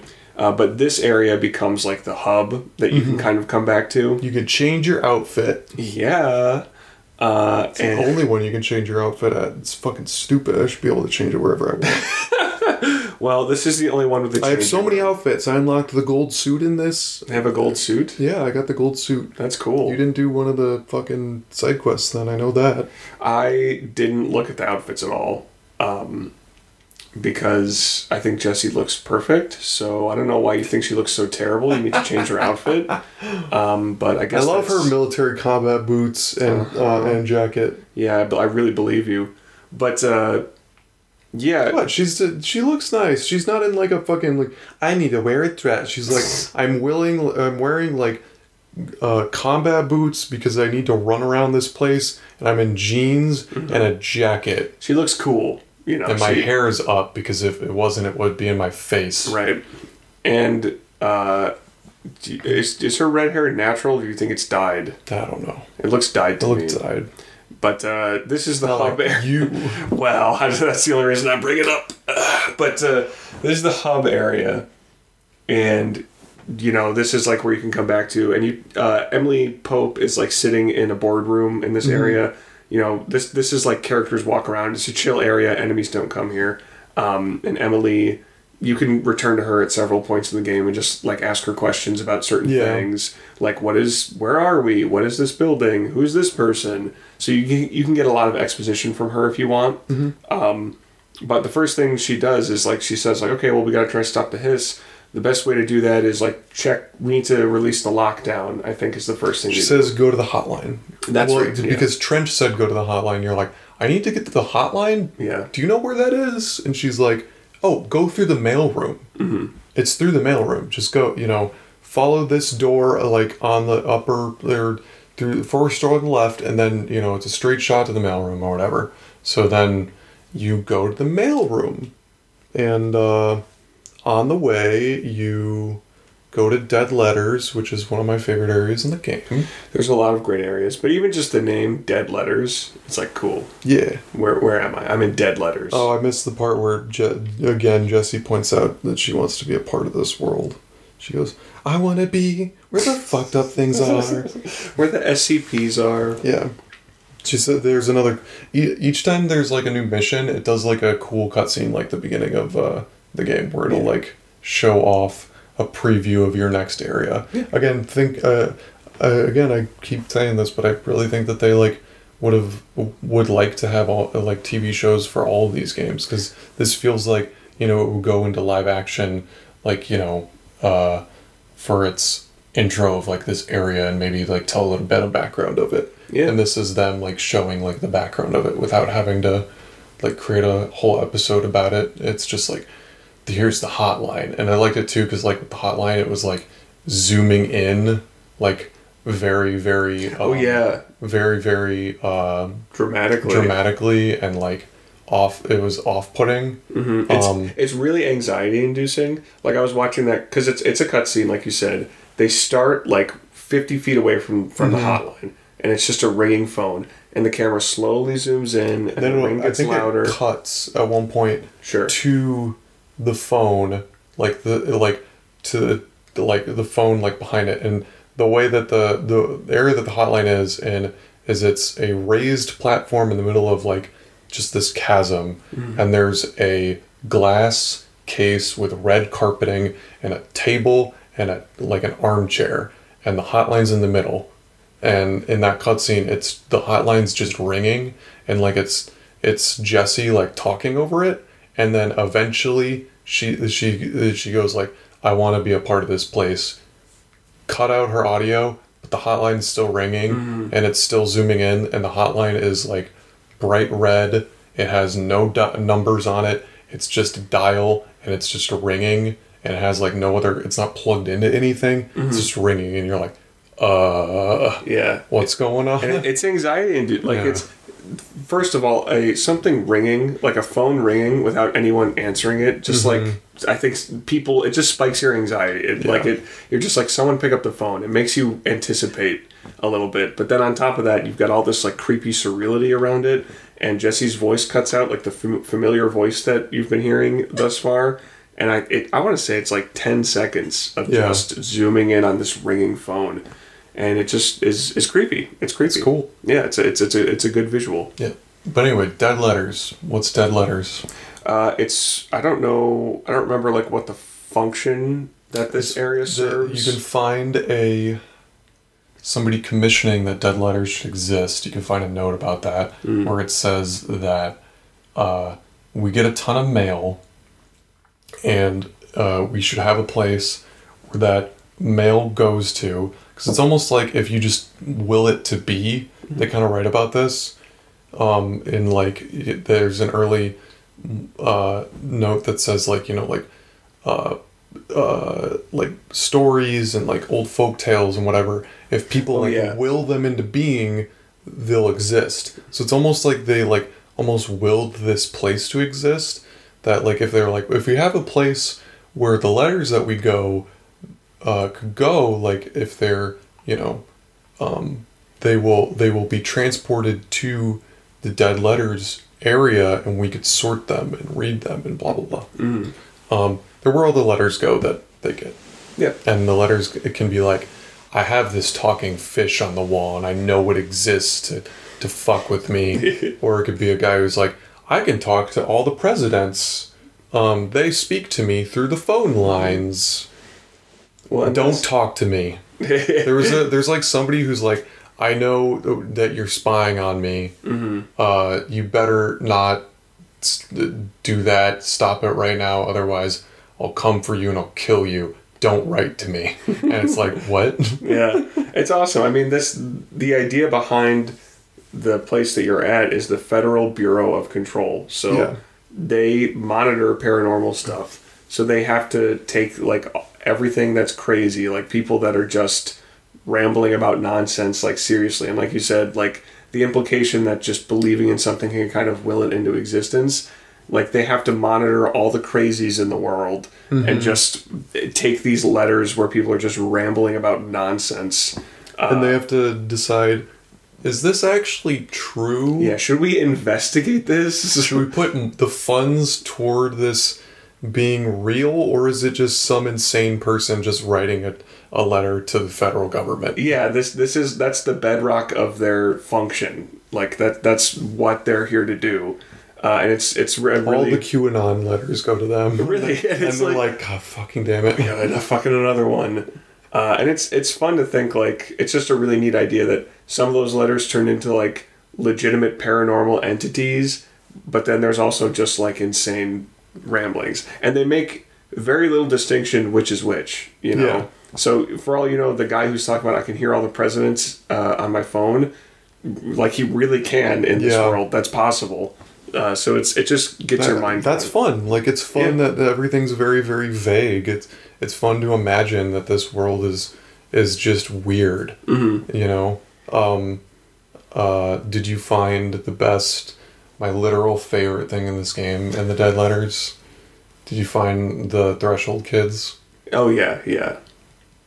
I love the Threshold Kids. Yeah, they're really fun. What What are the the Threshold Kids? The? Threshold Kids are like a Saturday morning puppet show uh, that teaches you about the FBC.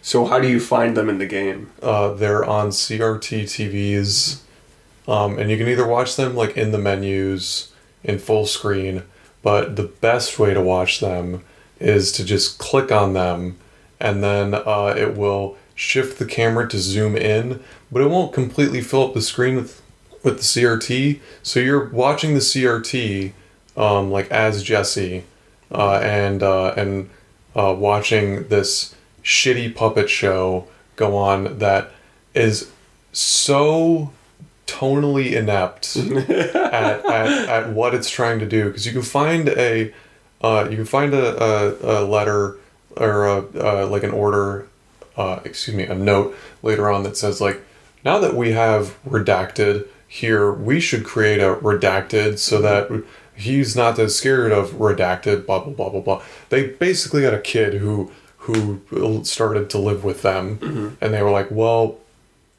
we need to have a TV show, something for him to enjoy. Why don't we create the Threshold Kids?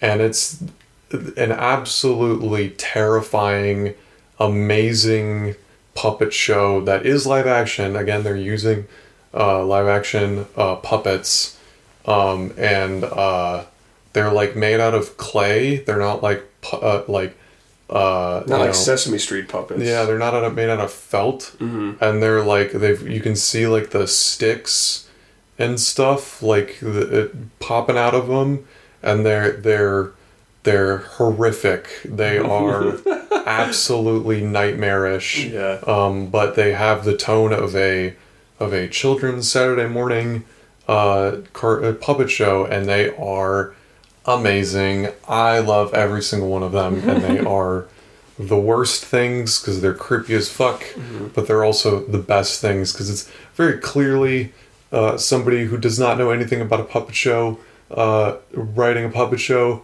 In that letter, it's like somebody being like, "I took community theater." it's like, yeah, and you fucking thought that the uh, that making fucking puppets out of clay to teach a child about about your government place was the Your government nightmare house. yeah, they're like, what's the Black Pyramid? Yeah. Like the Black Pyramid is something we all see when we go into the astral plane. and they'll be like, then you'll have parts where like the one of the one of them will be like, oh my god, and then they'll like cut out, and you're like.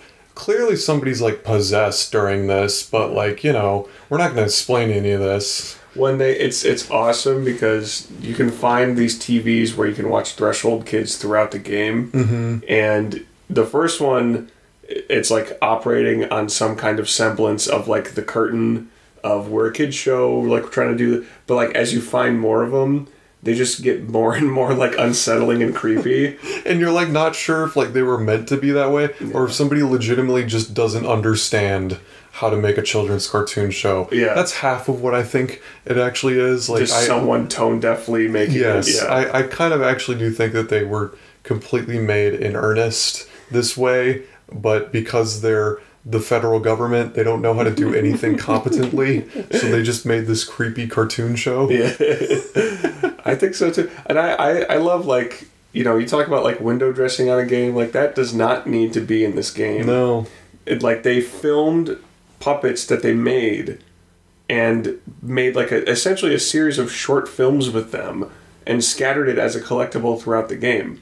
Like that's amazing, and uh, it's um, like it, it, it tonally it works really well because it kind of captures um, the the that that dynamic of the game where it's it's really serious like I mean not really serious but it's it's scientific stuff it's government uh, bodies doing paranormal research but there's also just like humor in how unintentionally silly it is uh, so I, I think it, it works really well yeah.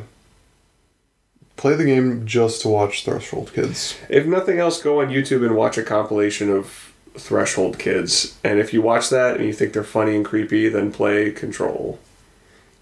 And they have a little theme song too. Yeah. I, I would love to know who did the voices for the Threshold Kids. I I'm want trying to find my tweet because there was uh, somebody on Twitter who said, I made the tre- Threshold Kids. Oh, really? And uh, I was like, and I like read everything from her because, yeah. It must have been like someone who worked at Remedy, who just they were like, "Hey, do you want to make this uh, thing real It's quick?" Anna Megill. Anna Megill. Uh, she said she's she said uh, she wrote Dishonored, uh, Death of the Outsider, uh, Guild Wars Two, she wrote Dishonored. the second one. Oh wow. Well, she I mean I don't know if she's writing the whole thing, Sure. um, sure. but uh, she says uh, yes, the Threshold kids are my fault. That's awesome. So I wonder if they were like, look, uh, if you want to take the time to do it, we'll put it in the game, but we're not giving you any help. And she's like, oh, that's perfect. I don't need any help. yeah, that's awesome. I I would love to uh, chat with her about yeah. how and why. Some people were saying bring them to Adult Swim. They feel very Adult Swim. Totally, totally.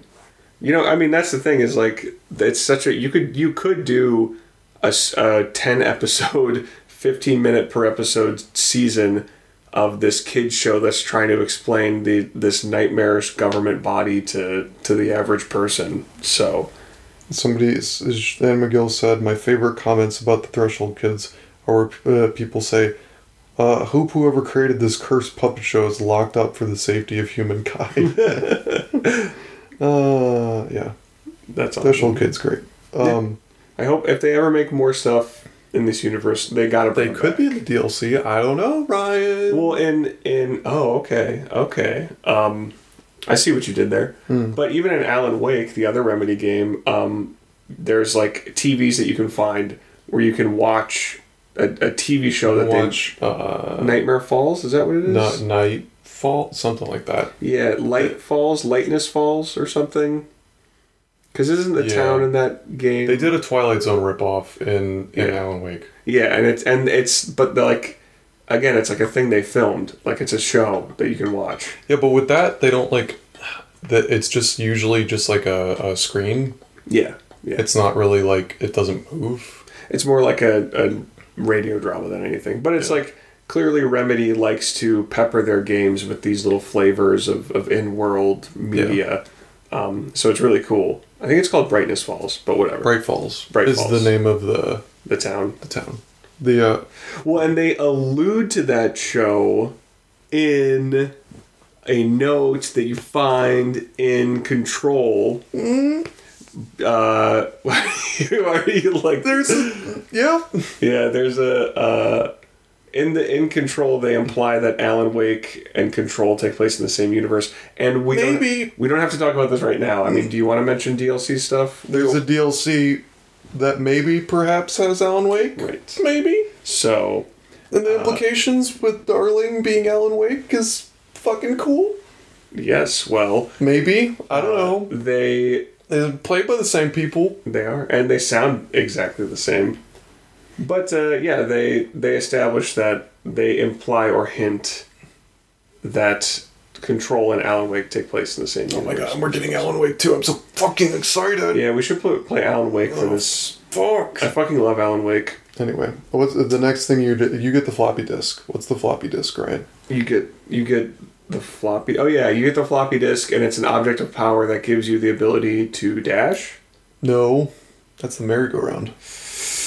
The floppy disk gives you the ability to throw things. Yes. Yes. Okay. So Gives the, you launch the first. because it had launch codes on it. Oh, it? I didn't even get that. I didn't even put that together. Yeah. The It was- first. Uh, the first ability you get is push, Yeah. where you press.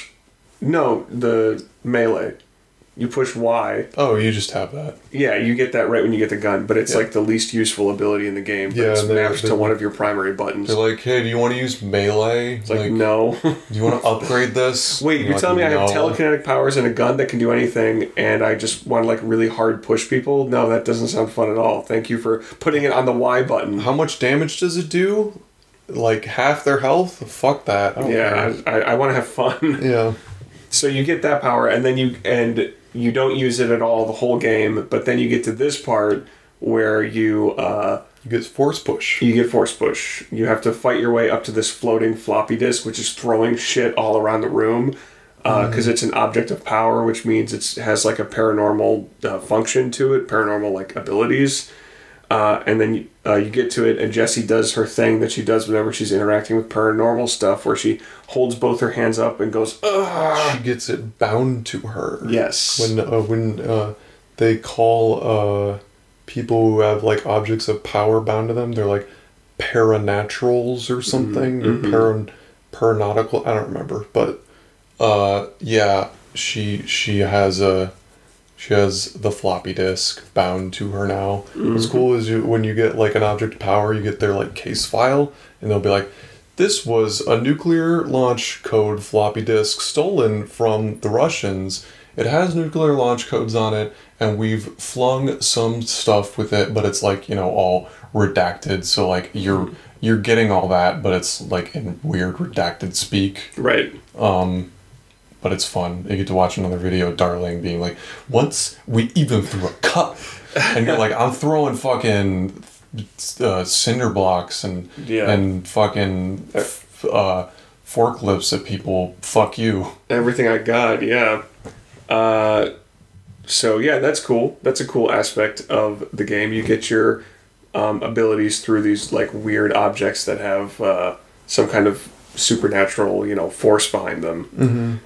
And uh, once you get once you get your force pull, your telekinetic whoosh, then then the real game starts. No, the real game starts later once you get another power that you don't think. I don't think you ever got. Uh, I got I got most of them. Do you get all four? There's four. I got. I mean, should I just say them? Sure. I got tele force push. I got rush. I got hover. I got shield. Okay, you got all of them then. Okay, yeah, I got all. I don't want to spoil levitation. Yeah, But fuck it, there's levitation. yeah. Well, that's coming. It sounds of it's the fucking best. look, you get the ability to levitate in this game. You get to okay? fly.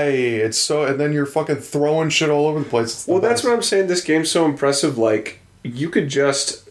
le- uh, You can do. It feels like you can just do whatever you want in this game. Like Mm-hmm. you're God by the end of it. Yeah, you can pull uh, stuff to you and throw it. You can hover around the area. Like this game gives you. You can dash around and like dodge shit. Yeah, it's you, awesome. you can hover and then dodge and dash and yeah, It's like in Breath of the Wild, when you see a mountain in Legend of Zelda Breath of the Wild, you see a mountain and you think, I'm gonna go climb that mountain, and you go to it and you climb it. And it's just like if you've been playing video games for the last 20 years, there's so much limitation on games that you're not used to.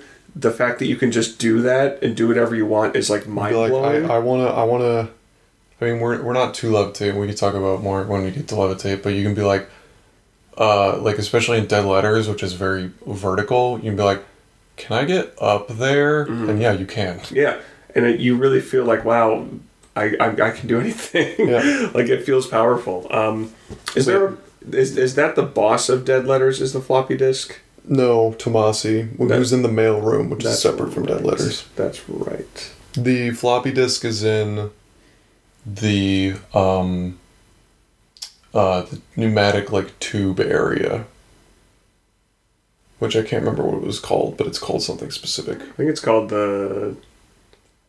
I don't know, but yeah, it's an area where all the pneumatic tubes are that go Yeah. throughout the whole facility because they can't use any digital means of communication, so they have to send like fucking bank tubes uh, Yeah. to each other, which is awesome. I wish those were still in use. Yeah, Um, I mean they're they they're cool, but they're not as convenient as a text message. No, I, I did big office buildings ever have pneumatic tubes? I'm sure. I mean, I was uh, the one game that we will probably play, Grim Fandango, which is made in like the '90s, has like a pneumatic tube puzzle. Hmm. Where you have to like send things through a chute.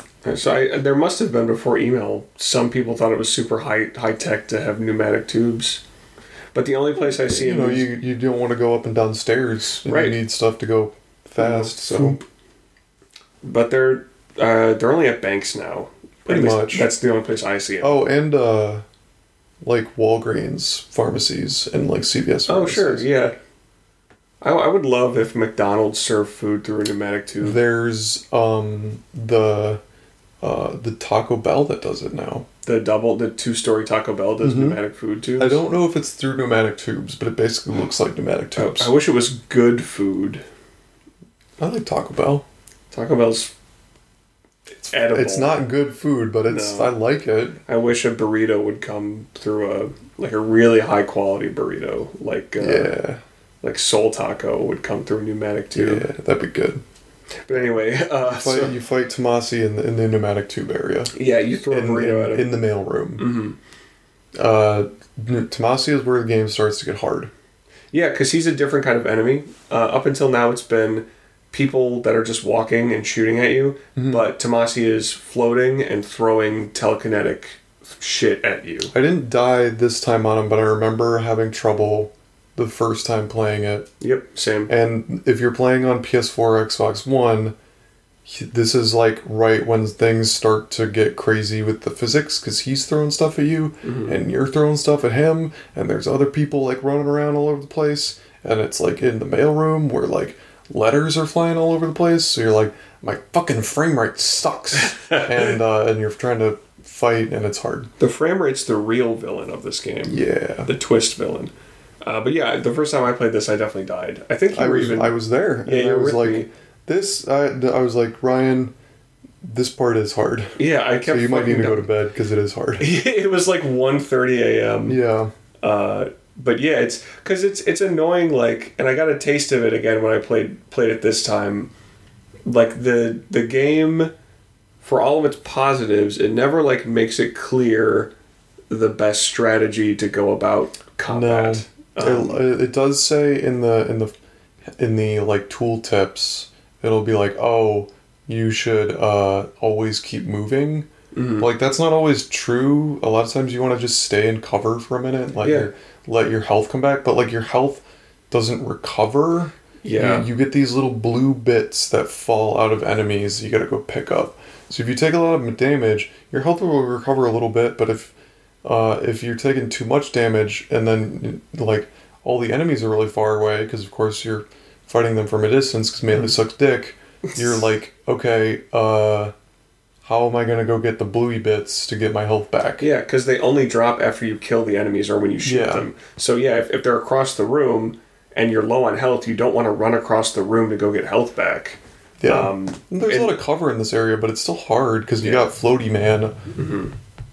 And it's it's like I was thinking about this. Uh, what's what's the point? I mean, I think I answered my own question at one point, but if I have to shoot enemies to get health to fall on the ground, and then I run over to where the health fell, and it automatically gets picked up, and I get my health back. Why not just have me automatically get health back when I shoot enemies? I don't know.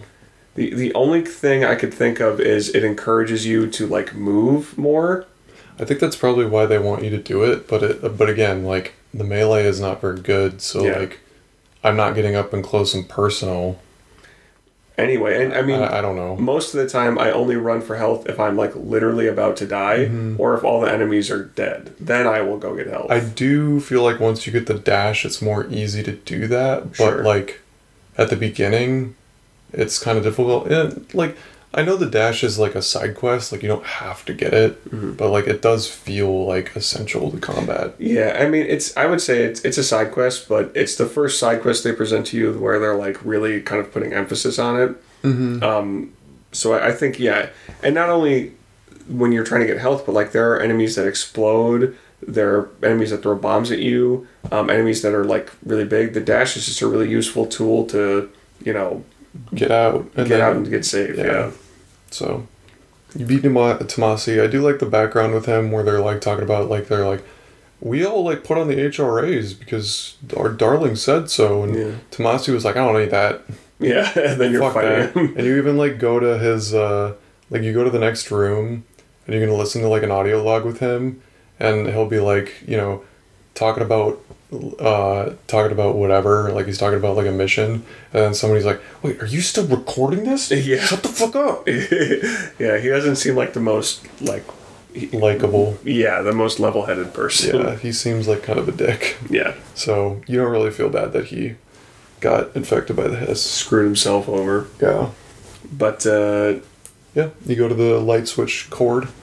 yeah, it's it's an old like like you said, a light switch cord. It, you pull on it like a like an old la- lavatory toilet. Uh, did you ever use one of those? I think so. Toilet with the little pulley. Yeah.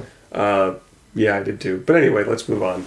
enough enough about that. We're just like the light switch cord, and people are like, "What the fuck are you talking Let's talk about?" about toilets now.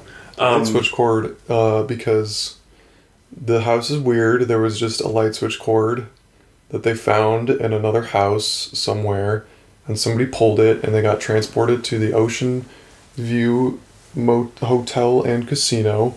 I think it's motel and casino, I think it's motel. Yeah. and uh, and it's it's they describe it as like any hotel. It's like whatever hotel you see off the highway, uh, but it's like it's whenever you pull this cord three times, uh, you'll be transported to the Ocean View Hotel and Casino, and it had like a bunch of doors in it, and some people have like written about like we think these doors lead to like other universes. They'll have like little symbols on them, and it's a weird hotel. Like I noticed, like you'll walk uh, toward the um, help desk, and the music will get like less distorted and creepy. It'll be like do do do do do do once you move qu- towards it. But then once uh, if you move like away to the hallways, it'll start to be like, Yeah. and you'll be like, what the fuck is happening? Mm-hmm. And all you don't know where it is. Nobody they can't find it anywhere. There's I think it's in Montana, but they don't know where it is like physically. It's just like a place like the astral plane where it's just exists in nowhere that but we're just it's connected the oldest house somehow through these light switch cords. Mm-hmm. So Yeah, that's a a a really cool element of of this game that the Ocean View Motel embodies is like it's not a scary game, but it has like a scary tone. And when you're in the motel, you're just like waiting for something to pop out at you, you know. and nothing ever does. Yeah, yeah. So I don't think there's any jump scares in this game at all. no, I don't think there are any jump scares. Uh, but it's just like creepy. It's unsettling. yeah. Um, and there you do a little puzzle, right? In the in the motel. I don't think you do for this one. Oh, maybe you maybe, you just go back immediately. I don't remember. But but I mean, at some point when you get to the Ocean View Motel, You do a lot of puzzles in there, yeah. yeah, they're they're pretty simple, but they're uh, they're atmospheric and kind of nice. Uh, Yeah. What did you think about the puzzles in this game in general? Uh, they're pretty simple. I don't really like think that they're anything to write home about. They're just like there to break up the gameplay. Mm. A lot of them, like when they use your your force, they're like fun. But other than that, I'm like, eh.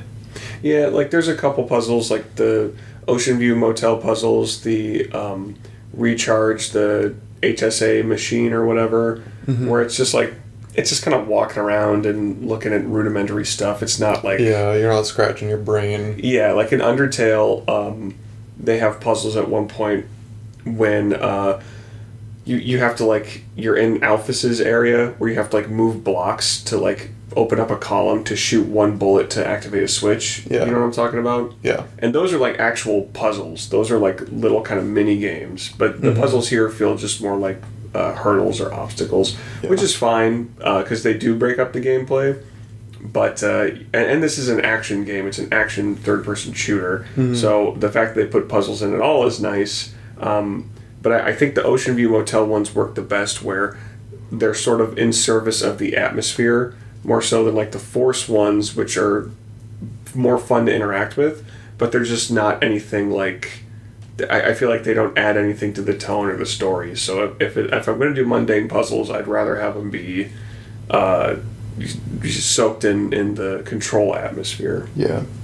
Um, you do get the hotline eventually Mm-hmm. because you get like transported like like you make a bridge basically. You make the bridge that takes you to the hotline, and when you get the hotline, you pick it up. And now your collectibles menu has the hotline. You can listen to the conversations from Trench. Mhm. Hooray!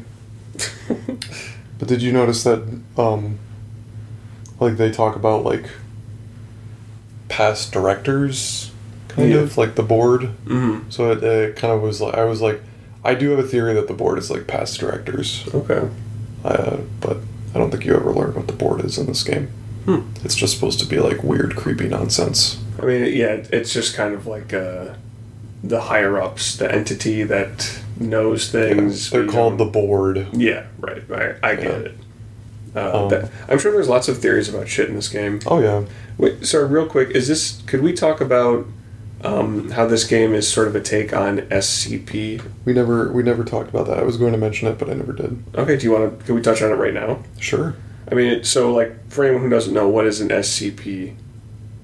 It's uh I don't remember what they stand for. It, it stands for Secure, Contain, Protect. oh yeah, yeah, yeah. and it's it's like this website where people just go and essentially write fan fiction, and uh, it's about a government entity, uh, a government body that uh, combats or documents and experiments with paranormal entities and Yeah. other dimensions and that sort of thing.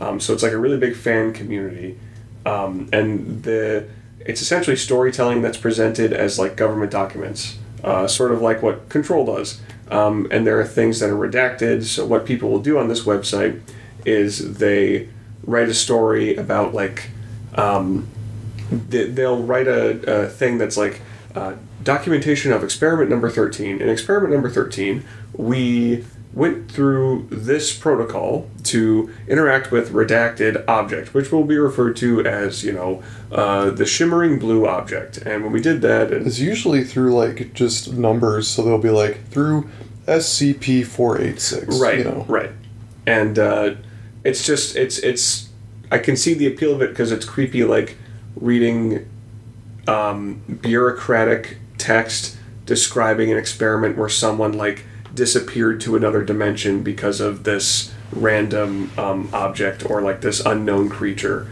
uh, and i i don't know if remedy said this but it control is sometimes feels like scp the game It basically is. Yeah. They they've all but said it basically. Sure. Um, so I, I think that's worth mentioning that like uh, the storytelling and the world building is all very drawn. It, it, it's definitely like taking uh, inspiration from SCP, um, which uh, is kind of hit or miss in my opinion in terms of its like storytelling because it's it's like a fan community. So people take it like way too far or like don't know how to how to how to do stuff like uh, consistently in a certain way. Like the thing about the uh, SCPs that are fun is that it because it's a, an open fan community of like hundreds of people writing about this, is they'll be like, you know, I'm I'm writing about this entity, and then somebody might like roll with it and be like, I'm gonna write like my own story about like incorporating this SCP, you know, thing, this like toaster that bled jelly mm. when we stabbed it, and then they might write about it and might write it even more creepy and might add to it or somebody might write a story and be like no no no no no that that wasn't actually what somebody was talking Yeah, about yeah. like this is actually from this plane of dimension where things scream all the time Hmm. and that's where it came from and like these things all live there so like th- this is what i'm writing about now so it's like different people uh, writing about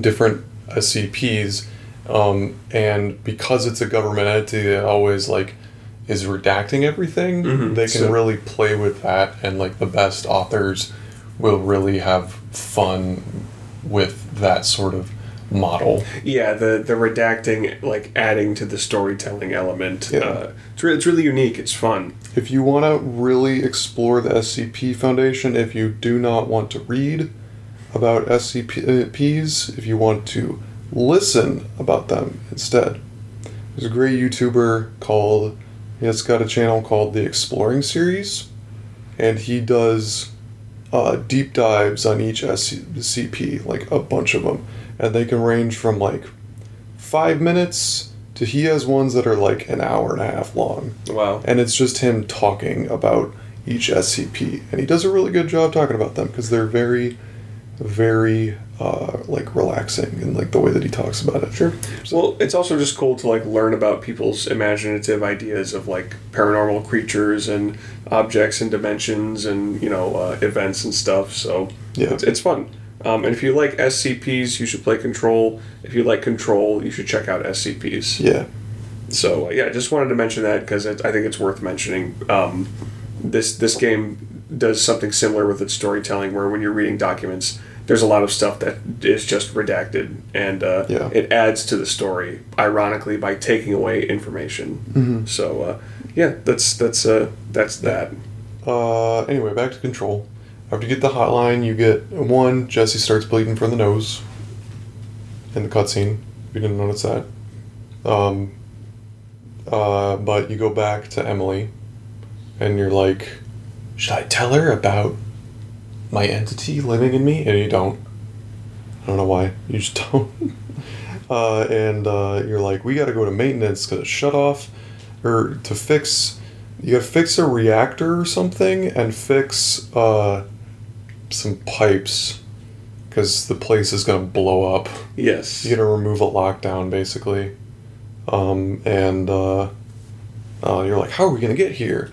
Then you go to an elevator and Ahti like comes over and he's like, I'm going to lead you to Josh in his like very very thick Finnish accent. Yeah. He's like he'll he'll he leads you to maintenance and then you're maintenance and you uh he's like he's like come see me you're like okay um yeah, it's you, like yay, Ahti. yay you uh is actually where you do get the like close to here is where you get the merry go round Sure. Oh yeah, you're going to his office and Jesse sees a light and she's like, "What's that light?" And then you go to it and. Uh, fall through the floor Yes, and then you're in this different area, and at the end of like this long, like almost Mario Galaxy esque stone kind of Yeah. floating path area, uh, there's a merry-go-round, and you walk up to it and you bind with it or whatever, uh, and then you get the ability to dash. yeah and uh the merry-go-round like apparently would dash all over the place like so and like kill I, I don't think anybody died but i think they were like yeah we had to like remove it from the merry-go-round because it kept going too fast well, that So- that's the other fun thing. Like you get into this way later in the game, but you can find objects of power in the game, and there's like information about how the bureau is dealing with it and like what it does. yeah and they, they like each one has like a mind of its own Mm-hmm. and they're really really fun because you'll be like you have to uh, you know work with each one of them's needs like Yeah. they'll be like is there a containment protocol do we have to do anything with this like it's almost like they're pets, Yeah, yeah. uh, and or like They're like exotic animals. animals. Yeah. We have to we have to make sure that they're happy. There's a really fun one in one of the DLCs where you're, uh, you know, you're talking to it as Jesse and like uh, interacting with it. And I hope we get to that because it's really fun. um, yeah, uh, Ahti's happy that you got your job. It's like, congratulations. You got the job. I think he's still talking about the janitor assistant Yeah, role. yeah. It's like like he's like you're. I don't even know if he he probably knows you're the director, but he's like I don't fucking care because you you mean nothing to me. He's such a boss. Yeah. Yeah. he's like I'm over here. He's like you need to take care of Clog. Yeah, yeah. There's the Clog, and he. I love the way he throws in like, like nonsense metaphors where he's like, "There's a clog, and we got it with its hand in the fish trap." And like, what the fuck are you talking about? Yeah, and and Ahti's like you know, to finish the chores so I can go on my vacation. yeah, yeah. I, kn- yeah, I, I not leave before the chores like he you you he starts putting up like uh, you can go back to him every so often and he'll start putting up like different side quests and you need to complete them so you can go on vacation Yeah, yeah. It's fun. uh it's great And there's other stuff you find later, like um, again, I don't know if there's any reveal with Ati or whatever, but uh, I found a note that was like one person talking to another person, and they were like, "Hey, I know, like you know, uh, you're complaining about Ahti, but under absolutely no circumstances are you to interfere with his day to day stuff. Trust me, that comes from the higher ups. Just Yeah. leave him alone." and it's like, what the fuck? Dude, he's, he's just a janitor what He's just some weird janitor. Like why? He's like, do not mess with Ahti's schedule at all, and just do what he says. And it's just like, who is this guy? So it's fun. I love Ahti Yeah, you do uh this is where you finally uh run into like the reactor the people below it you finally meet some like other people uh you meet arish yes. who's uh who's like oh you're the new director and you're like who the fuck Yeah. Who told you? who the fuck told you that Who told you that? Stop talking about me. Um, uh, and um, he says like, "Darling." What are you looking at? Sorry, I was blowing out a candle. Oh, okay. Status Euclid. Anyway, What? nothing. Go on. is that from something? That's from SC. That's an SCP reference. Really? yeah. It's like the status, and they're like status Euclid means it's like the threat is terminated. It's like status red, and it's like it's actively hostile. That's So funny. Anyway, thank you. Uh, Go on. Arish talks about Darling came in here like talking about some building some fucking giant art HRA, and then he was he like stripped all his clothes off. yeah. and then he like left. Uh, you're the new director. Can you help us with like not letting the building explode? And you're like, sure. I'll do my best. It's pretty great. Uh, and then, yeah, what do you do? You stop the building from exploding. Yeah. Did you? I mean, this is where you do a couple of of side quests. Did you burn the trash? Okay, the furnace. Yeah. Yeah, so I you get to the furnace room and you find an audio recording of this this woman being like, "This furnace is talking. Listen." See, it talks, and it's like okay, this this person's like getting fucked with to some degree, and I didn't. I threw a bunch of trash in the furnace. You I you jumped gotta- in the furnace myself. and killed myself. Oh, yeah, You fed the furnace what it wanted. yeah, and I died. She's I, like, I need to because the one on the recording is like, I need to get more bodies. yeah, I need to find more more volunteers or whatever. Yeah. Uh, so I I fucked with it for a minute, but I didn't get any sort of payoff. Uh, you got to throw the uh, the trash is um uh nuclear waste Oh, okay. basically. What happens when you It's throw it toxic in? waste. You complete it and you get uh, ability point. Oh, okay.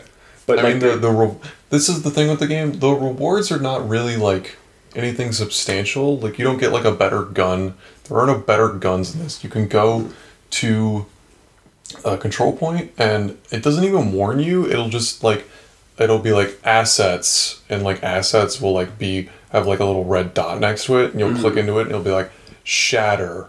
You'll be like, what the fuck Oh, is yeah, I that? that and and uh, or it'll be like rapid and you'll be like okay and it'll have like a like a blueprint of a gun Mm-hmm. and then you you build it and then with like you'll get like this is unknown entity and you'll just get that as like drops from enemies yeah. um, and then um, once you build that piece of gun it's basically you get like a machine gun a sniper rifle Shotgun. uh, shotgun and you're you're your gun, the service weapon, can change forms. Yeah. And you can have two at a time that That- you can put in your loadout. honestly, in my first playthrough, um, I did not even because like you get to the control points and it shows you that shit, Mm-hmm. and it's giving you all these like numbers and stats, and like I, I was just like, I don't care. You don't need to pay attention to your loadout at all. Like it's Yeah. like, do you want twenty one percent weapon damage? And I'm like, you you you get like three slots for each gun. It's like who the fuck cares? Like it does not matter. No, and honestly, it's like the the menus in the game are fine, but at this part when you're upgrading your weapon, it's just like the screen feels really cluttered, where it's just a bunch of the- information. Look, we do not need to have the fucking mouse wheel for every or the mouse like come on screen of like Yeah. look I have the does this game do this where it has like a mouse that you then have to point everywhere I don't think so. I think you oh it does just okay press X I to cycle through. I was gonna have a rant about the fucking about Destiny making that popular I agree. I don't like the wheel. Um, they're not wheel it's a like a mouse on screen oh, okay. Uh, I'm not familiar, but when a game on console suddenly has you have like a circle, it's always a circle, Oh. and like you have to put it over a thing and then hold a button down, and then it'll be like you clicked, and I'll be like, just fucking make it so that I can scroll. I have a controller in my hand. The Yeah. options, I- God, I don't think Control does that. No. Yeah. I only want to do that in Smash Bros on a console, and that's it. when does Smash Bros do that? when you're selecting a character, oh yeah, right. Exactly. That's when it's appropriate. yeah. Uh, but no, but yeah, th- this whole like menus and then like the little, it doesn't feel like it changes that No. much. So it's just like I don't want to navigate all this shit. And I, and there's like, It's good for building like Shatter and Pierce. Mm-hmm. Because I like Pierce because it can go through shields. well, But I'm- other than that, eh. no, it's uh, if someone would could be into it. Like if you really love this game and you think the director's gun is like the coolest weapon ever, like that's it's there. It's there for you to upgrade and interact with. But for me personally, it's just a gun. Like I don't I don't care. I just want to. I was more interested You in want the different form, and that's probably it. yeah, I mean, I, I want the option for a pistol or a shotgun. That's nice, but I don't really care. 10 percent extra damage, or Yeah. uh, one in three chance you'll get a, a quicker reload. It's like I Shut don't- up. It's, it's so minimal. Like why even include it? Mm-hmm. Um, but again, I. I I don't. I don't mean to complain about having more options in a game. It's just like, It feels like it was tacked on because somebody was like, "Well, you need yeah, something, Some kind of somebody-" progression it- system. Whereas, like you know, you play something like Alan Wake, and it's like, I just want to. There's no upgrades in Alan Wake. You just shoot the gun. yeah. It's either you want a pistol or a shotgun. That's or uh, you know a different kind of pistol. Halo, and it's like, do you want a pistol or do you want the shotgun? Do you want the assault rifle or the sniper rifle? Absolutely. So it that That's what I wish that this game that just had. works. Um, I I do enjoy upgrading my telekinetic abilities though. Yes. Like that's that I do notice a change because you can upgrade your health. And uh, obviously, that makes a big difference in, in combat and gameplay. You can Yeah. upgrade your attacking power, um, like that stuff. I appreciate and I think works well. And I felt motivated to upgrade it. Yeah. Um. So, did you get the um shield? 'Cause you can Uh, get the shield at this point. No, I must have like the pull up a wall Yes. of rocks. I must have missed that on this playthrough, but I, I got it on my last playthrough. Okay, because it's in this area. You go to an area with field training, Oh, and yes. you can find a guy who's very bored while he's talking on a mic, and he's like, "All right, Ranger, get ready to go and do your best." Mhm. And you got to go through this obstacle course, and you can actually find a letter for, uh, uh, uh, from him that's like, "Excuse me." I did not authorize this take being used.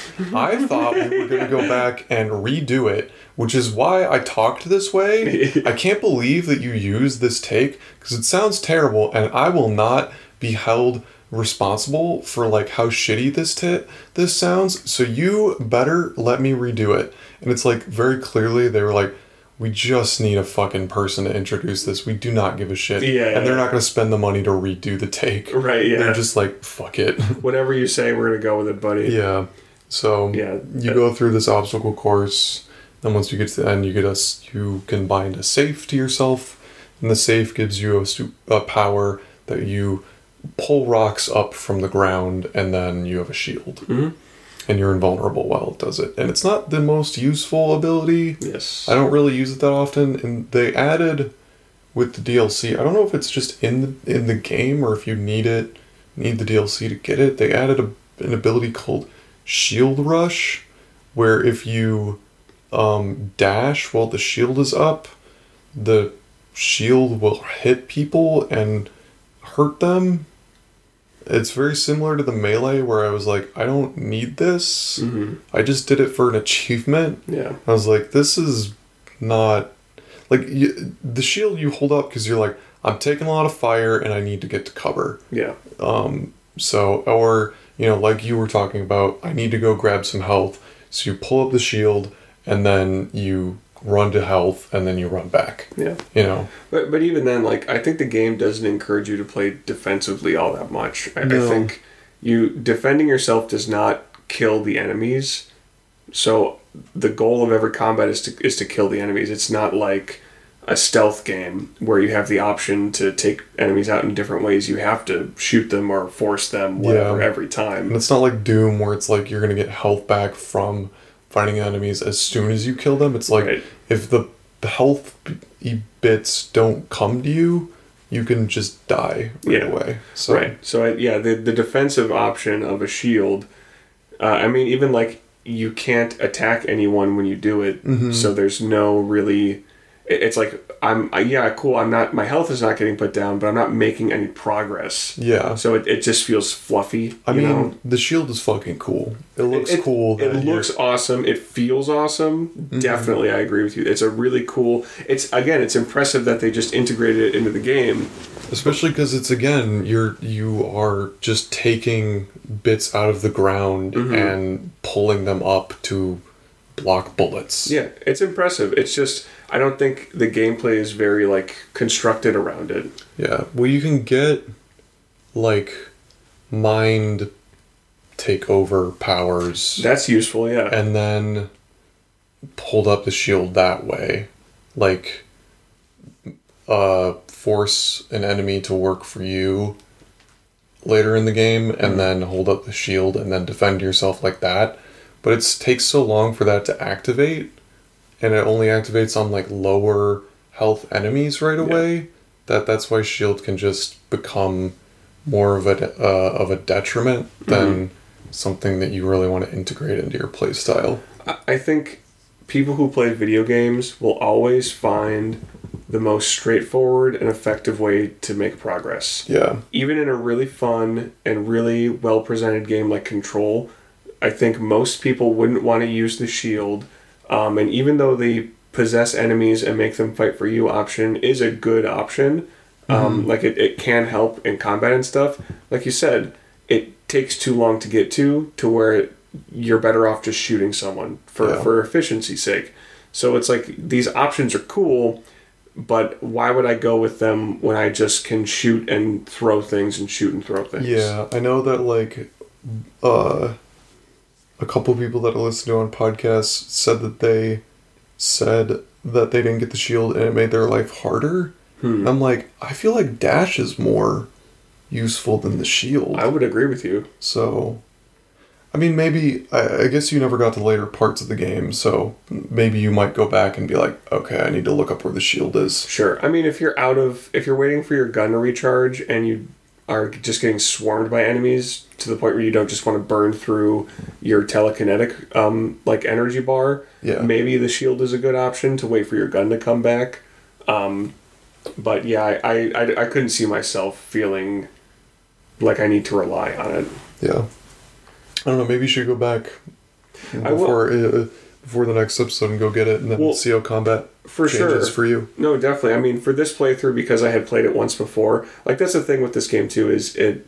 I did feel like I wanted to explore the first time I played it and find everything and take in the world. I found everything, but I had time. yeah, right. I I mean, beat this, uh, or I got to the stopping point on like Friday or Saturday, which Well- usually doesn't happen. I usually like play it up to the last minute. yeah. I mean, this game really, it's not. If you just want to progress and beat it, it it, it doesn't take that No, long. It's, it's pretty, like maybe pretty like- quick. 10, 12 hours. Yeah, like I was playing it to complete it this time around, I wasn't like worried about getting all the details and stuff because I I'd already seen them once before. Um, and I was surprised. I was like, "Oh, I'm already here." Mm-hmm. I took me like I felt like it took me like six hours to get here. Last point, it's been three. You know. Yeah. Um, but just that, I think, is a compliment to the game that you want to see what it has to offer and all these And- nooks and crannies. Yeah, and the and the side stuff is all like really cool. Like I like Yeah. reading about all all the stuff. It's it's super flavorful, Mhm. it, and it's not like um, uh, it does feel like with um, Bioshock, a lot of the stuff is on the way. A lot of this stuff is like out of the way, so it is like encouraging you to uh, explore and find those hidden bits because that's where the meat is. Totally, and and that's clearly where like the writers and game designers had the most um, chance to do like fun, unique stuff. Mm-hmm. Um, what did you What do you think about like? Um, I feel as though this game encourages you to explore rather than stay on a linear path. Yeah. But on my first playthrough, I found myself getting a little turned around with areas where, okay, am I supposed to be here yet? Like I feel like I would find areas because they're just open, um, where I, I, I would like get a little lost or like fight enemies and then not get any sort of like prompt and be like, oh, was I not supposed to come I feel way? like that only happens later in the game when you have more access to the um all the key cards, but Mhm. also there aren't very many optional key card areas. Mm. Um, I actually looked it up online because I was like, as I was getting the key cards, I'm like, what doors open for me then that I can go back and get stuff for? Because it's very Metroid. There's only maybe Yeah. like five or six areas in the game, and you keep going back to them um, with the key cards or with like levitate or uh, or force, you know, to to get through them. Um, and there's not very many Hmm. Okay. uh, like of the new key card doors. So, but uh, to your point, I do think the map in this game is garbage. totally. It's horrible, Yeah. and I, I don't know. I there was a, a big argument about like the Metroid Dread map and being like this map is like really hard to read. I felt like the Metroid Dread map was not that hard to read. Like it had a lot of like, you know, oh you you know this is a missile tank. This is a this type of door that can be opened with this, you know, weapon that you know blah blah blah blah. Maybe it's because I've always been good with my sense of direction, and I've always been good at like remembering in games. Like I just started up Assassin's Creed Valhalla again the other day, Mhm. and I haven't played that game in probably a year. But like as soon as like I got into it, it took me like a second to be like the controls are this, and then I was like, okay, I'm back. Like I know, I know what to do. It's like riding a bike. you know, um, I also played that game for hundred hours, so I mean, I don't know. Um, uh, so, I mean, but I, I don't know. I've always been good with my sense of direction, um, but I do use maps in games. But this map is just terrible, and like the, it's like a layered map on top of itself. It's Yeah. like, it'll be like dead letters and then below like below dead letters is like another area or on top of dead letters is another area but it's not showing you the path to that area Mhm. like a metroid map would it'll just be like a a bird's eye view of the area and then your character Jesse is just a little arrow that will go through this kind of blueprint-ish uh, bird's eye view of it and you'll be like i don't know if i went down the right corridor Yeah. because this is on like i know that this place is above this area so i don't know if that hallway that i just went through was that hallway or that will lead to the correct area or if it's just one that leads to another area Yeah. It's really bad And you're you're trying to get to the waypoint, which is a yellow dot on the map. Mhm. And so you're just trying to like move Jesse to the waypoint and you think you're there or you're close, but you're like, I can't get to that part. Why can't I get to that part? Like there's And like, I guess it's flavorful because the oldest house and like people getting lost in it. But I'm like, I want that to be in the background. I don't want Yeah. that to be in my video game. well it's the thing is it's not fun. Like Yeah. there's nothing fun about where the fuck do I go? like you get it's fun to get lost in like Resident Evil because that's scary, Mm-hmm. But this game isn't scary. It's it's It's foreboding, but it's, it's, foreboding, but it's not scary. No. So Well, and the thing is too, you're getting lost.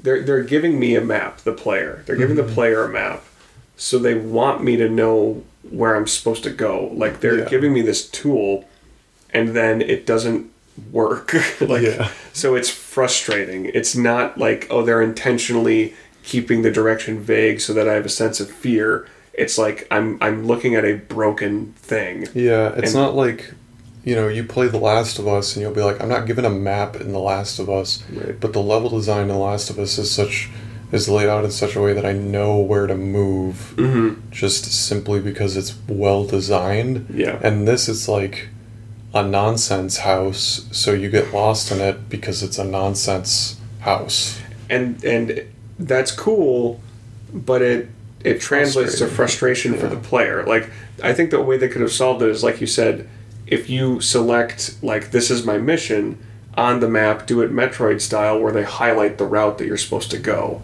Well, they don't highlight it in Metroid unless you're playing. No, they don't. They never highlight it in an indie game. I don't think. Um, but I wish that it was a better designed map. Sure. Maybe maybe making it more like a Metroid where it has squares. I, I don't know. Maybe that wouldn't be as flavorful, but like sometimes form is better, or sometimes function is better over form. No, you know, I, I agree. I, I think, yeah, a big problem with the map is it's just like a jumble of shapes. There's no Yeah. symmetry or geometry to it. It's just like literally the level laid out from a bird's eye view, which is like, I can see why they made that decision. It's like pretty straightforward, but they designed a video game level for like a government, like you said, a government madhouse. So it doesn't. It's not always easy to identify things from a bird bird's eye view with just white lines. There, Yeah. there's no like gradient on the map or like different coloring. It's just like straight white lines It's white and yellow. Yellow to highlight where you have to go to, and white is outlining the building itself. right, and it's like give me one floor at a time. You know, Yeah. give, give me like different color coding for different rooms, or make it like make it not a mini map. Like that's another problem is you push up on the D-pad and the mini map appears in the bottom left hand side of your screen. Which first of all, it's fucking huge. Yeah. It's it's not a mini map. It is a huge fucking map taking up a third Well, it's of the not even screen. a mini map. It's the whole. It's the only map. Yeah, yeah, it's the only map. Do it like Breath of the Wild or like any like open world game like Assassin's Creed where you can go to a map screen where it takes up the whole screen and you mm-hmm. can really look like okay, here's where I'm at, here's where I need to go instead of just a mini map being the only map in the game where you have to like stand up and lean forward and look Yeah. at your the bottom corner of your TV. I mean, I have a 55 inch screen, but even I'm like, what the? F- where am I? Yeah, because it's it's not meant to be seen like large scale. It's meant to be like a compressed version of a map. So when you take all this fucking sprawling government building compressed to just like lines in a corner, it's just like what am I looking at? Like I don't even mm-hmm. know. And it and it it's frustrating too because you don't realize it until you need it. Yeah. It like you're like oh I'm lost. What's the map? Oh the map is up in the deep. Like I got lost when you had to return here. I was like, where am I trying to go? yeah. And you you're like let me check the map and you look and you're like this is not helpful at all. No, and oftentimes it'll be like, oh, you have to go to this part of the map, which uh, we're pointing to the left hand corner of the screen, which you have to go to. But actually, to get there, you have to go to the right hand side, and then you'll go like underneath everything to Yeah. get to the left hand side. You're like, I'm glad that the game told me that. Yeah, right. It's it's it's so poorly conveyed. Yeah. And It, it's like I, I have to it- like Metroid. You know, Metroid will often be like, "Hey, you know, especially the Prime games, will say like, um, you can disable it, but they'll have a if you get lost after a while, it'll be like, uh, sensing a power fluctuation in this area, Mhm, and you'll be mhm. like, okay, and then you'll just get like the little cube mappy thing f- that highlights, and you'll be like, okay, um, I think I can maybe make it over to there, but like it'll be like, oh, actually to get over there you have to go through the lava area now that you have the lava suit, um, and then that will lead up into the ice area that uh, you're trying to get to. You're like, how the fuck was I supposed to know that? Yeah. This game wants to be Metroid, but it's but even Metroid games stumble with conveyance unless they're 2D. hmm Yeah, I, I think this kind of game, the number one thing that people complain about the most is the maps. The Like, maps the and navigation. difficulty, yeah. So it's, I I would. I saw people complimenting this maps in 2019. I was like, Really? what the fuck is wrong with you? I mean, they conveyed the whole map in a mini map. I Maybe love this game, like. and this game has a shit map. I agree. This map is awful. yeah. Uh, sorry, Remedy, but uh, Fucking Mad World is a better map than this map. I thought Mad World's map was awful too. well, Mad World. The other thing too is, Mad World makes the map pop. It's like in a bubble. Mm-hmm. In Control, it's just like semi-transparent over whatever you're looking at. So even if if the screen is cluttered, if if you bring up the map and it's over like a control console, like that Jesse is standing in front of, that also can be like more visual clutter to try to sift through. You have to Yeah. like tilt the camera to a blank wall and then bring up the map. So fuck you, Remedy. Fuck you, Alan Wake. But no, if there's one thing I would, I, I would say this game could be could improve upon. It's, it's the map, and I wouldn't say that's a nitpick. I would say that's a legitimate flaw. Yeah. But I love the the game still. But anyway, speaking of flaw, what did you think of the clog?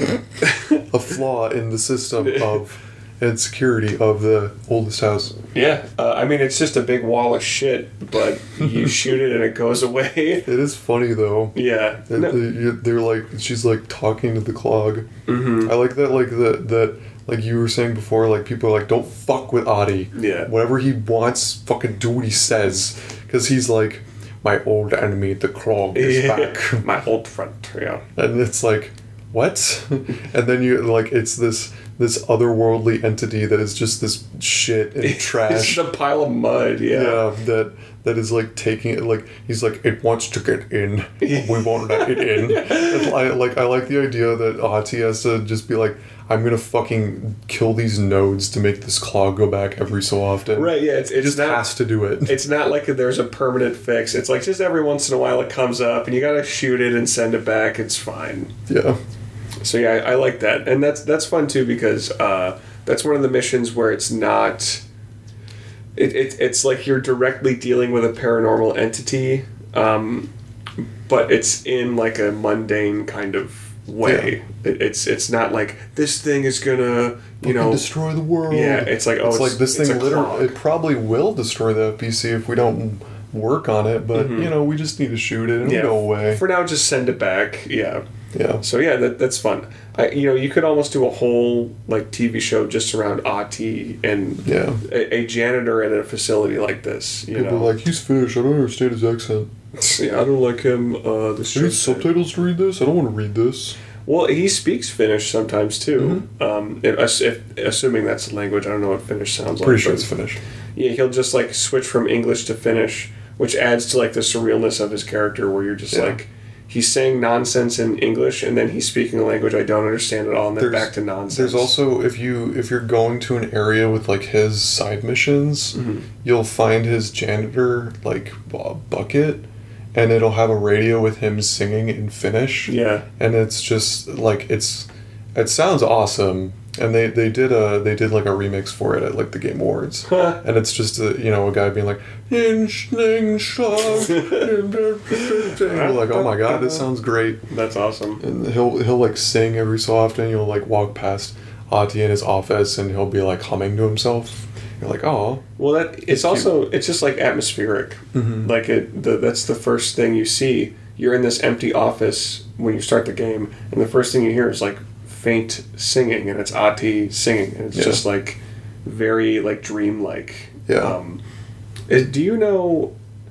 Uh, does Remedy do motion capture for all the main characters in this so. game? So Ahti in the game, that's what the actor looks like in real life. I think so Okay, cool. I'm just curious Because I know, like with Jesse, they did that. With Trench, they did that, and with they did that in Alan Wake as well. Mm-hmm. Um, but I never know like what the what the parameters of that are. If they do that for everyone, Yeah. Uh. What was, I gonna say? Oh, uh, the ending of this is kind of boring. You like fixing all the generators and stuff. yeah, Just kind of like throw stuff in. it's the middle of the game. Yeah, It's like yeah, whatever. yeah. and then um, you got to go back um, and uh, talk to Emily. Eventually, she does. She she kind of dumps a bunch of exposition. Jesse does because she eventually talks about her entity. She calls Polaris. a guiding star. Uh, yeah, That's what and um, she reveals about. Uh, she reveals that she's here for Dylan. That she's uh, she's like when we were kids in ordinary, we found a slider projector and it l- uh, opened portals to other dimensions. And like uh, literally exactly what yeah. she says. She's like, and uh, we, uh, that's how I think I got Polaris to meet me and Dylan. And Polaris is like with me now, blah, blah, blah. Um, and uh, apparently, uh, according to Emily, Trench and Darling were involved in the ordinary incident. Mm-hmm. Um, so that's like, ooh, okay. Mystery. And on uh, one other quick thing, you're as you're going throughout the game, you find notes and like logs and Mm-hmm. um, implications and stuff that people say like Trench and Darling have been acting really weird lately, and they've been kind of short with each other. So you don't know what that's about. Yeah. So it's cool. Um, uh, she also, Emily also reveals that uh, Dylan was classified as a prime candidate, whatever whatever that means. We don't know what that means yet. Um, she's like, you should go to Marshall because they might know more. So Marshall's in research, so you go to, to go to research. Mhm. Research is interesting because it's this giant, giant like vertical area that you know later it's like all levitate is super fun in here, Mhm. but like it's th- just this giant like e- you could easily fall off of it. Like there's no handrails whatsoever. It's just this giant trench in the bottom. Um, there's like the cafeteria down there. Um, I think Darling has like intro videos at the beginning where he's like, "This is where the fun happens." Yeah, well, yeah, yeah. You walk in, and he's like, "This is the heart of the house," or whatever. Yeah. Like, uh, oh, well, so welcome, but only if you're authorized to be here. If you're not authorized to be here, please leave, or whatever Yeah. he says. Um, Or if you have proper clearance. did you go to his office? Uh, in research, Mm-hmm. Is It's at it- the very top floor. uh, no, I did not. Then I, I might have on my last playthrough. He rambles about the HRAs, and he's like really tired and disheveled, and he's like, "Okay, so um, you guys, I built the thing. This is called an HRA. You have to wear them. Uh, some people are really concerned that um, we are using these to monitor you. That's you don't. th we're not monitoring you. It's fine. Uh, the, the, not with these anyway. The, the- like we are monitoring you, but I mean, like you're no. We, uh, these are to protect you. That's awesome. You just just wear the HRA. If you're not wearing an HRA, it'll be quick and painless. He's like like there's something coming, and you need to wear this, and if you don't, don't worry about it. just do what I said. You'll be fine. yeah. Wow. Um, did, I know you didn't explore that much. not this playthrough. In the bottom of research, you can hear uh, the Poets of the Fall, which uh, you might know from Alan Wake as the Old Gods of Asgard. Oh, okay. They, their Poets of the Fall are uh, Oh, the band. the band. Yeah. They, where they were stylized as the Old Gods of Asgard in Alan Wake. They're in every game, I think, that Remedy has done besides Quantum Break. Um, they did, like, uh, I think starting with Max Payne 2, they did the credit song for Max Payne 2. Cool. Uh, and they did, and they, they are a real life band that is then sometimes just like brought in as a in-game band but in this game they are literally playing as themselves poets of the fall and uh uh, there's like a experiment in the bottom that's like talking about like how do you feel when you hear this about this song. And you can listen to just the full song that they made. Oh, cool. So that they made for the game. I think I think I did encounter that on my first playthrough. You said that's in the cafeteria. Yeah, it's Yeah. like in the bottom of it. Yeah, I, I think I did because I, I was. I, I think I remember just sitting there waiting for the song to just cool. like, is this just a song? Like, what is this? Yeah, Yeah, so it's nice Easter egg. yeah, definitely. Um, and uh, they're they are a Finnish band. So oh, okay. Well, there you go. So yeah, it is Remedy like based in Finland or something? I don't remember. I'll look real quick, but yeah, you go through. Uh, while I look, you can describe how is parapsychology, where you go through, where you have to find uh, um, Marshall. Uh, so yeah, parapsychology. Um, every every department in this game is fun. Like They are Finnish. They are okay, gotcha. Um, but yeah, every department is fun. Like, there's parapsychology. There's like, um, which like first of all, you're like, what does that look like? What does that mean? Like, where where does where what what does a branch of this building called parapsychology do? Like, what do they accomplish? They do experiments. Exactly. They monitor shit. And it's awesome. And uh, you get to like one part later, which sorry, I don't mean to tangent too much, but it, was it like luck research or something? Yeah, that's at the end. Yeah. They're like trying to find out like how luck works Yeah. and experimenting with like four leaf clovers, Horseshoes. horseshoes, Mhm. and all this other stuff from different cultures. Like, So it's like cool that you hear like okay, this is a parapsychology wing, and your your mind just gets going like you know what is what goes on here, and then the game answers that question, it lays it all out for you, very Yeah. very Bioshock esque. you you see like diff- uh, you can actually find like hiss that are trapped in cells. Mhm. So it's like, so did they know that they were here? Yeah, what was this someone in a cell that then got possessed by the hiss, or was it someone that was possessed by the hiss that was put in a cell? Yeah, and you'll like you'll like walk around. You'll see like these are like mannequins, and like some of them will be like tipped over Mhm. in like a thing, or like uh like you know you'll find like a room that like uh, the glass is like all shattered out, and like there will be like all a bunch of mannequins that are like tipped over, and then on on one side and one of them where they're like all standing up, and you're like, what the fuck is happening? yeah. it's like all unsettling. Yeah, it's it's really cool. Like the the best parts of the game are when you see like the experiments that they're doing, because that it just again it just gets your imagination going. Like, Yeah. what could possibly be going on here? You find uh, the astral spike, which we haven't mentioned. They're like the one enemy that's in the astral plane. They're just balls of like nothing Yeah. that are just have like a bunch of shit flying around them. It's like balls of fluctuating debris, just like twitching and coming at you. yeah, and they You- they like they just go towards you. You can't kill them, right? No, Yeah.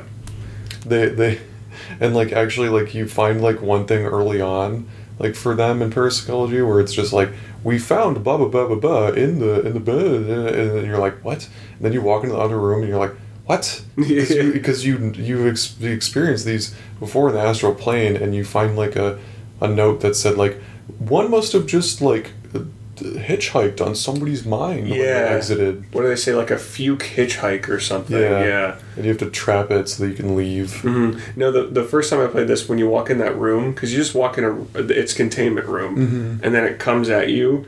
It's like, okay, oh, what the fuck? What do I do? Okay, and I was like running around, throwing shit at it, shooting it. They even like they put like all this stuff around it that it's all just paper Mm-hmm. to make it look like the astral plane because they're like we want it to like be comfortable in its home. Yeah, we wanna like to- you fucking. I mean, I get that a hitchhike, but it's like you're trapping it in this area. Yeah, and it's It is. I don't. I mean, it's like an animal. You don't know if it's like intelligent or not. mhm, it's just moving towards you, just twitching and wrecking shit in its path. and it makes like a sound like it just makes like garbled noise as it Mhm. like floats towards you and it's like if it gets towards you it's just like you're like oh my god what It's creepy. Um, like it's it's again, it's very nightmarish. It's like just a mass of danger just coming at you Mhm. uh, slowly. Uh, It's like a interdimensional slasher villain. It's not fun. No, but yeah, you, you have to do this little thing where it'll follow you. So you lead it into a room, and then you run out of the room, and then you push a button, and a door closes, and it's, sealed in yeah. there. Yeah. So then you can leave, and Jesse's like, "Why were they keeping that here?" hmm yeah, Yeah. which is a fair question. Yeah. Uh, did you get the light ray box to get uh, mind control powers? Uh, no, I, I did on my first playthrough, not on this playthrough. Yeah. But That uh, part's cool because there's a a bunch of like hiss that are all like staring at this uh, like light ray box when you walk in, and a light ray box is like an X-ray machine, yeah, and uh, when you walk toward it, um, it uh, uh, uh, you can eventually like go and touch the light ray box, and then you get a little tutorial for for um, controlling enemies, which you just like when an enemy low on health, you can take it over and bring it to your to your side. It's Mhm. kind of a useful power. You can move around while you use it, unlike like shield. But then once you get out of the astral plane tutorial, all the hits are just dead. And yeah. was like, oh, no, it's it's awesome because this is the only time at this point in the game where enemies aren't attacking you. Like it's it's just really Yeah. like you can just walk onto them. yeah, and it's awesome. You can you can kill them even before you Mm-hmm. um, get the mind control power, um, and it's just really like I love the way that they say that it's like a little preview of what um, Yeah. this this ability that you're about to get. You know. Um, so yeah, I, I love that part. Yeah, good conveyance and and uh, unsettling too. Yeah. So good conveyance and unsettling. Those are the the terms to describe this Yeah. game the best. Uh, and then this is where eventually you have to like defend an elevator, um, cleanse a control point to like get up to Marshall. Once you get up there, there's like a bunch of people up there, um, who are all like defending this area. You could tell that they're all like exhausted. They look like super tired. They're like, ugh. Um, and they're like, why do we have to do this? Blah, blah, blah. Um, and they're, I guess they're just trying to like go and rescue people Yeah. that are um, that are trapped like in different areas, um, and it kind of sucks because it's like, uh, like you never you don't think about it, but like these people look like World War II combatants because they're all in like 1940s and 50s stuff. Yeah. Um, and they're they have like like Marshall has like a L- an LMG, but it's like whoa, like these people like have to go into the fire because they Yeah. don't know what's going to be at this like their place of business Yeah. Right. And or not business uh, work you know and they all have to they have to do it with like analog technology. They don't they don't even have like walkie talkies. yeah i think they can have walkie talkies They they have like a wall mounted um, communicator device. Maybe they have walkie. I mean, walkie talkies were around in World War II. So yeah um did you did you see the rubber duck yes, I did. i love the rubber duck Can you interact with it at all?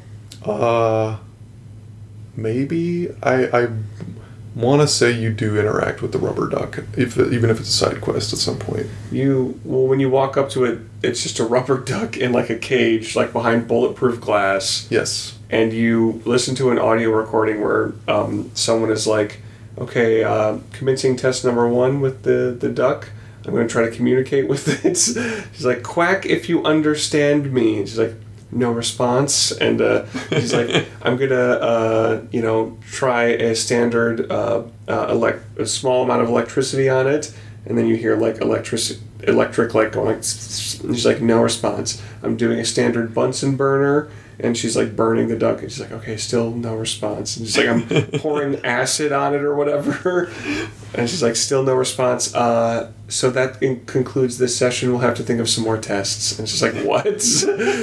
And it's just a rubber duck sitting there. So uh, i don't know if it comes i back. love the rubber duck. Does it does it is there more to i it want to say the ru- there's more to the rubber duck. Okay well I, I remember there's I feel like there was because when I walked to it I'm like I feel like there's more with this rubber duck. Yeah, it was it was visually conveyed slightly that it's like off or something. Like there's that little like streakiness to Yeah, it. I do like that hallway that you go through because it's like blocked on either side by like doors mm-hmm. or by windows, and all the windows have like mannequins in them, and they're like not all of them are lit very well, so it's like really creepy Yeah. and like right in uh, right ahead of you is like an area where there's a bunch of people fighting and it's all red because of the hiss. Mm-hmm. So it's like really creepy on like two different factors. Right. It's you have these fake people and then real danger right ahead. Yeah. No, So- definitely. I, it was a smart choice to bring mannequins into this game because mannequins are just fucking creepy. Yeah. Um, you do that punch card puzzle, Mm-hmm. which is kind of whatever. It's fine. They're like, they're like, oh, darling must have met something by these punch cards. They're like, I don't know what these mean, and they're like, there's numbers on the sides of the punch It's card like- machines, and it, the genius darling. He could mean anything with this. I'm like, there's literally numbers. A child could do this. Stupid game. Don't you see it? Yeah. What's that character's name? That? Marshall. Marshall, you stupid idiot. Don't you see the things on the whiteboard? Yeah. You fucking stupid moron. It's right there. Come on. I'm an incompetent loser playing a video game and even the I figured it out. director has to solve this. Right. It's we need so the director for this one. Yeah. Um, eventually, you do solve the punch card puzzle, and you ask Marshall about Dylan. She's like, "We'll talk after you get back from Black Rock." Do this mission first. We because you go up to this.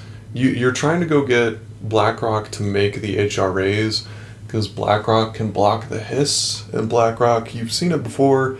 It's like what is uh, in the like safe or what the doors to the safe rooms and like a lot of the FBC just in general is like made out of BlackRock. Mhm. It's like the only the only thing that'll block a lot of shit. Mhm. It, it's just this this magical material that you can use Yeah. that will block creepy otherworldly garbage. Yeah. So Oh, and you you need it. Excuse me. Sorry.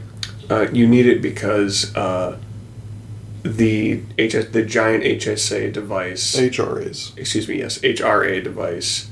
Um, it's, it's like that's the power source of it is, is BlackRock, correct? No, you need it just because your HRA like the you need to make more for pe- people. Oh, sure. pe- they're trying to get people out of the safe rooms, but they can't get them out of the safe rooms because they don't have enough BlackRock to be able to make HRAs for them. That's So they're like, okay, can we get more BlackRock so that we can then go and make more HRAs to get people out of the safe rooms Mhm. so they don't die to the hiss right away or get taken over or whatever. That's right. Um, Thank you. Sorry, yeah. I, I forgot exactly. So- what it was. Um, yeah. Uh, this is where I got lost. going to BlackRock Quarry. Yeah. Oh, you were talking about a large HRA. There, uh, Darling talks about on a video I did right that he's talking about a large HRA. He's like, I built a big HRA, blah blah blah. But it's very vague at this part. You don't run into that video li- until later on. Yeah, but you do run into the big HRA here. Isn't that what you're powering on? Nah, no, Okay. you're not. There's not a big HRA yet. Okay, so that big Good. that big machine was the HRA creator, not like a big HRA no, the itself. big HRA, uh, you have not seen it if it exists. So- Ryan. Then what does the How, what? what does the when you're in the room with Marshall doing the punch card puzzle, you're trying to turn on a big machine. What are you trying to turn on? It's a. It's to make BlackRock pyramids, I guess, which form the foundation of the BlackRock that will.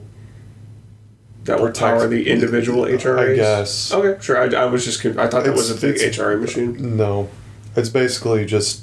We gotta go get the MacGuffin. Yeah, we gotta. I'll tell you about your brother after you do this kind of padding mission first. Yeah. So, But this part is cool. but it. I mean, it is and it isn't because this is where I got frustrated because you have to go back to maintenance, and I was like, I don't know where the fuck to go. Yeah. This is where we got into. This is where I was going to rant about the map, but we already ranted about the map. So the map is bad.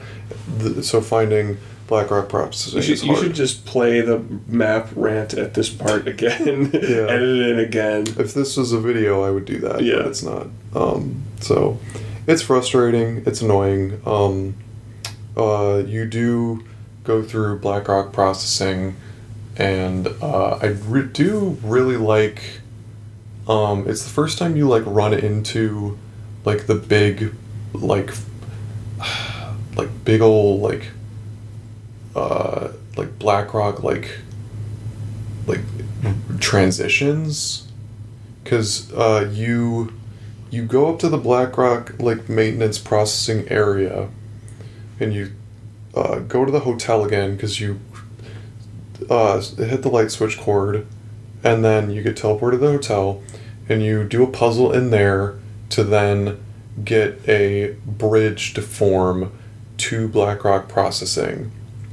So Right. um, like that big like BlackRock area it's like these giant stone BlackRock like uh, doors just open and they open vertically Mhm. but they're not even doors they're just like giant stones that go up Mhm. and then when you get to the areas in between them because they're transition areas on the other sides like on the left and right there's no handholds and it's just blackness like infinity and it they've talked about like thresholds and thresholds are like areas in the oldest house where they're like another dimension has seeped in and the black rock uh area is like another dimension Yeah, they that is say it- bled in. It's like the most stable threshold. yeah. It's, yeah, it's like you can find at this point you could find the mold one but Yeah. you can't really go. There's a side mission with mold which we won't talk about here. It's cool though. uh, but it's because it's really hard. You can't really do it yet. Um, there's a bunch of mold all over the place that's like seeping in and you have to like explore this like mold threshold Mhm. uh, and like get pieces of mold to help you And what's cool is like they give a lot of like explanation for what that mold is and like how it functions and stuff. Like they they really build it up where Yeah. it feels like you could that could be the main antagonist of an entirely different game. You know? yeah Um, but yeah, so it's cool. It's cool. Yeah, thresholds are weird, and it's cool that they're like they're just other dimensions that are just bleeding into this place. I don't know. Yeah. It's weird. Yeah, no, there's uh, uh, like the concept of objects of power and thresholds. Like every, there's so many elements of this game that warrant their own. Could you could write a whole book series about them, or do a whole TV show about them, or an anthology movie series, or whatever. Yeah. So it's all You- cool. You do find Arish, and he talks about with his team fighting something that was really hard to fight, and you fight a screamy lady. Uh, I think it's a lady. Uh, it's a Hiss Distorted. It's like a banshee. What did what did you think about that? I mean, up to this point, there's been like one other thing, which is like the Hiss warped, Mhm. which is the guy who uses like tornado physically powers to throw like rocks at you, Mhm. and he's not that difficult. No. Uh, he's just got like a shield that he uses, and other than that, most of the Hiss are kind of boring. Other than like the floaty guy Mhm. that Tommasi is, um, the other guys are just like it's a sniper Yeah. and it's a grenader. Yeah. Which I mean, it's fun to be like, I'm gonna throw the grenades back at him, but there's not much to talk about with them. Whereas Mhm. like this distorted is like really fucked and weird. Yeah, I I think it's a it's a it's fun. They build up to it a little bit. Mhm. So they say like, you know, my uh, Arnish or Arnish, um, Harish. excuse me, thank you, Arish, um, says uh, like, yeah, my my uh, you know soldiers or whatever were saying that there's a monster around the corner, like there's a monster in the other room, and then you know you're like, well, that's the way I gotta go, so I gotta fight him. And then you walk, and there's like dead bodies everywhere, and like low light and stuff. So you're like, oh, maybe there is a monster here. And then you're looking at this thing, and Jesse's like, what the fuck? And then all of a sudden, this thing just appears behind you. Yeah. Uh, and it's like screeching, and it has like big, what looks like bat wings. And then you shoot at it, and then it just completely vanishes. Yeah. And you're like, oh fuck. And then you can kind of follow like a mist trail Mm-hmm. um, with it. It's pretty hard to see though, Yeah, it's. and even when you try to shoot it, it's hard to hit I, when it's invisible. When it's invisible, yeah, I, I didn't try to shoot it when it, when it was invisible. You can, and it'll become visible, but again, it's it's very difficult, and I don't recommend it. This is actually the most useful use of the shield. Sure. I I mean, I didn't have the shield at this part. My strategy was run away and then just wait. And then if you wait, you can see when the mist is kind of getting close to you. And then when uh, the mist gets close, I just ready a projectile to throw at it, and then when the the um, banshee thing appears, I throw the projectile and start shooting it, and most of the time it wouldn't hit me. Nice. So Because um, I would just wait till it would become visible, but I would hold the shield up so it wouldn't do any damage to me, sure, and then I would unload on it.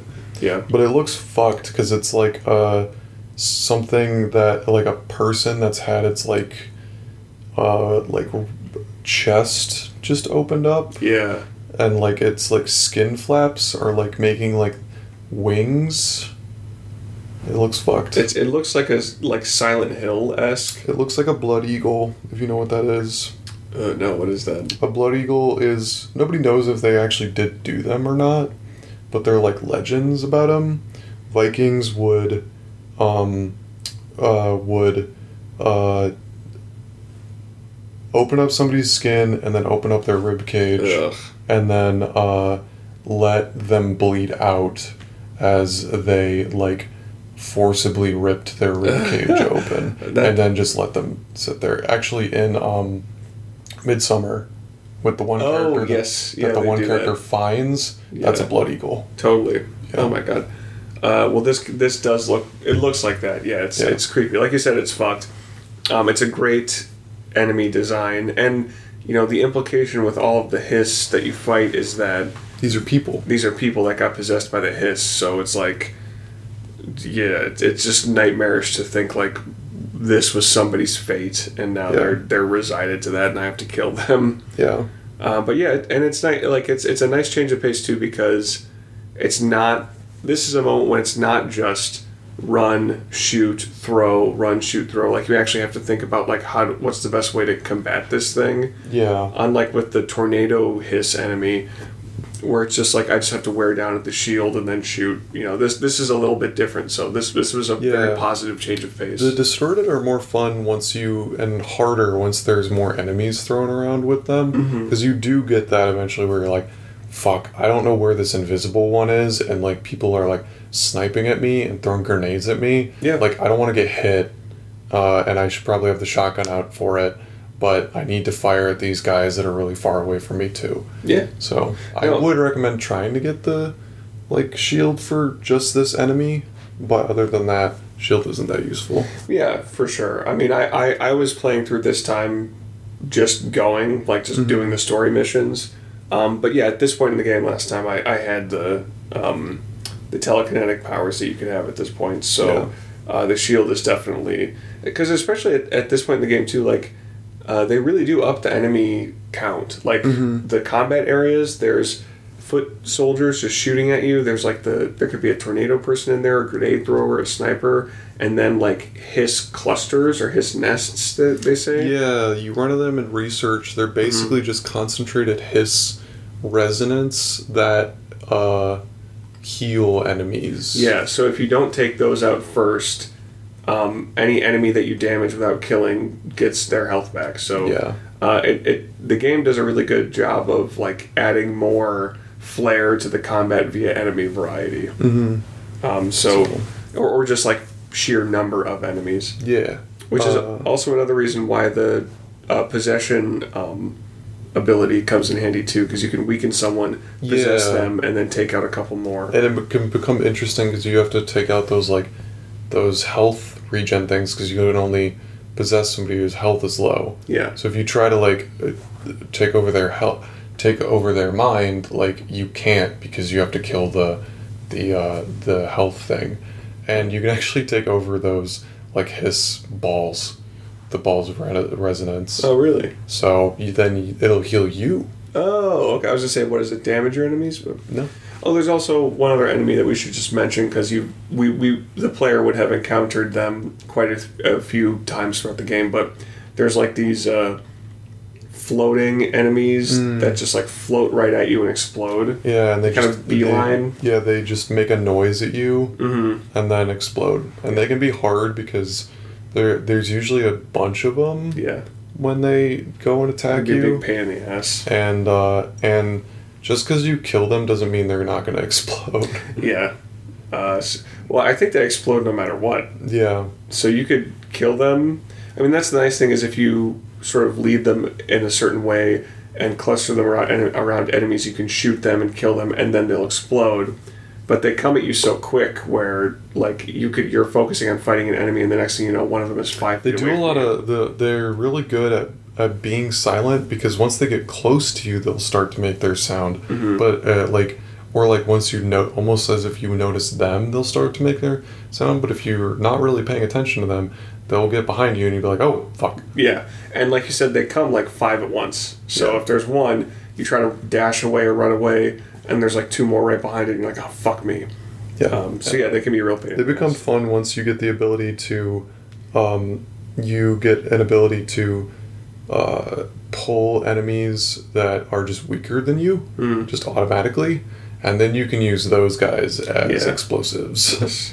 another another reason to get all the combat things that you can get and Do all upgrade. those side quests. Yeah, do all those side quests. Uh, yeah. Um, the uh, the end of this is like you um going and getting Darling's key as he's talking about thresholds and stuff, which Mhm. we had covered earlier. Um, and Jesse, you had said this before, where she says like, "I feel like this place." Uh, makes me feel sane. Mm-hmm. She's like, "This is where I should be." It's like, okay, Jesse, Yeah.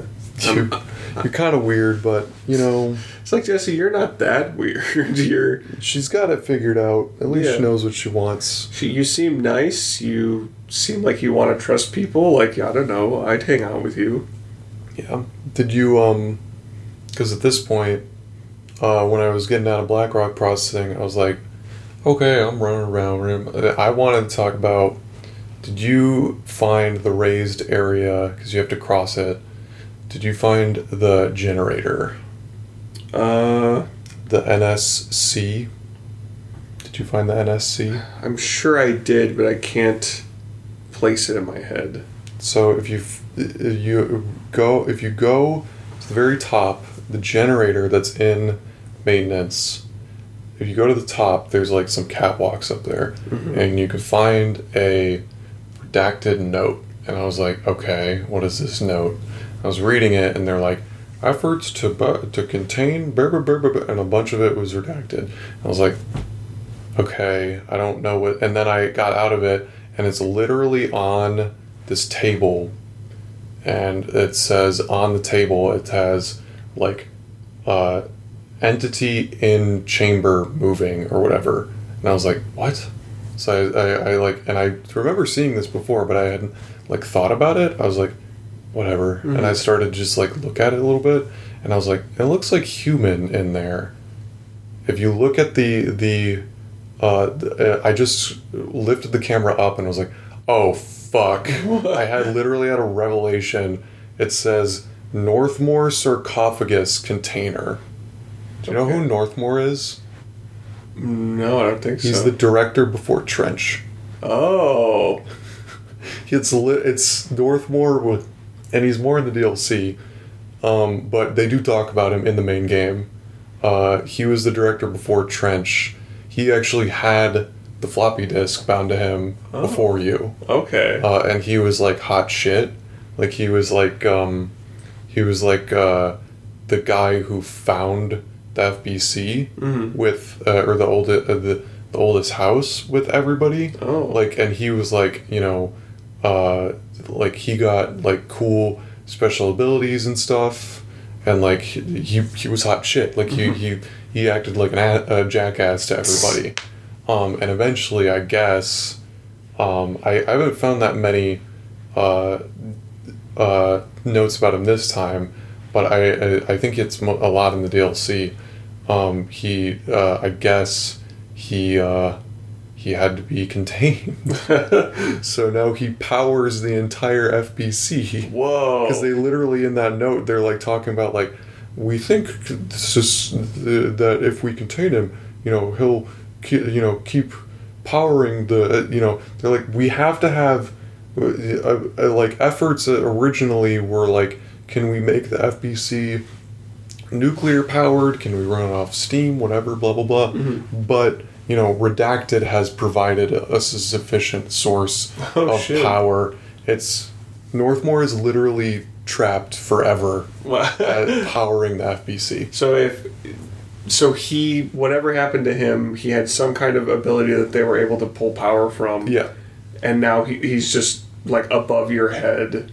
Like he's I- below you. so so what do you oh you said you tilted the camera up, right? Well, I, I like I, I I was like, what is this device? What who's who's inside of this? And then I, I tilted the camera up to look at like uh, to look at it more, and then I read the words because it was way above, right. and I was like, oh shit. Whoa. Yeah. No, I, I didn't I didn't encounter that. I don't think in either playthrough I did. Yeah, I didn't experience that on the first playthrough. I, I I know I read that that note, but I didn't know what the fuck it was talking about because it was all redacted. And then I was like, uh, uh, oh, That that's also that's cool. disturbing. That's disturbing, and it's interesting that they redacted all of it too, because it's like, It's sitting right there. It's literally says it, it says on it Northmoor sarcophagus container. wow. I was like, you're not even hiding this. Why is this redacted? yeah. Well, that's what makes it creepy. Is it's like if you don't know the context of that, you're just like, okay. Uh, and then there's all this redacted stuff, so it's like we got to keep this. Well, and I was like, I, it like took me a minute. I was like, Northmoor. I've heard Northmoor before. Trench has talked about Northmoor, and in this playthrough, who is Northmoor? And then I went to the wi- wiki and I was like, oh, I kn- I remember this guy. what? That's awesome. yeah, I definitely need And it to. even it even says sarcophagus. I was like, shit. Yeah. They aren't even hiding this dude is dead, but Yeah. or not dead, but he's just he's in there. he's in there. Yeah, not grave, not jail cell. No, I, I definitely want to. This is the kind of game with with that kind of shit where I want to like watch a video that breaks down everything or read all the the little implied things that are hidden or what people uh, have interpreted or ex- extrapolated Yeah. on. You know. Yeah. But otherwise, this ending part's kind of kind of boring going to BlackRock. I mean, once you get to BlackRock, it's it's like cool. Mhm. This is BlackRock processing. Uh, can you describe it? Yeah, it's like a huge quarry. It's uh, With Blackrock everywhere. what is what else does it look like? Oh yeah. So you you go in and like they've already established that it's like another dimension. You walk in and there's a huge night sky Yeah. above you. So like obviously you're in like the basement of um, the FBC building and you look up and just to, to be like out in the night air it's like whoa this is crazy um, It's also uh, there's apparently a city which I tried to look for and couldn't find because you can read a note that says like people had, you know we, we had people staying down here for too long and they and we came back to get them and they were just staring off at the city. huh. So I, I, I don't know if I caught that note, but Yeah. yeah, it's just like the implications of it are really. I mean, there. I, I found a note that was like, um, they're like, we're going through diamond chainsaws like it's nothing. You know, like we need double that order of diamond chainsaws because uh, these this stuff is like extremely difficult to to mine. Yeah. And they even said like the dimensions that research wants is ridiculous. We need to like whittle them down so much. Um, so that was cool to be like, this is an extremely durable material. yeah, but you basically just blow up a hole Yeah. and then you don't even have to like carry anything back. You just like go back to Marshall. Well, it's actually. I mean, I, I just want to say too, like it, it's you're running around like on Black Rock. Like it's it's a huge like imagine the Grand Canyon, but made of like. I mean, it's not that big. But I mean, as far as like what you're standing in, it's like a it's like a big canyon, a big mine, um, just filled with all this stuff. Uh, Black so- Rock is like it. It looks like um, it almost looks like uh. Oh, I I would know what it. It looks like. Do you remember what my countertop looked like at my house? yeah, it looks like granite, kind of. Yeah, it's like black, like speckled, white speckled rock. hmm And it, it looks cool. And when you walk, um, Jesse's feet make really satisfying, like click clocks on the. Mhm. It does sound like a click clock. Uh, mhm. uh, but uh, yeah, sorry. I just I just think it's a cool visual. Like it's different from any part cool. part of the game. I, so. I, I guess I'm just like uh, th- we are going kind of long, and also I'm just like, man, this, this not much happens here. Yeah, no. kind of just going through the motions. Well, that's I mean that's that's the point of this part. I think is like they want you to take in the environment. It's not like Mhm. a lot of plot.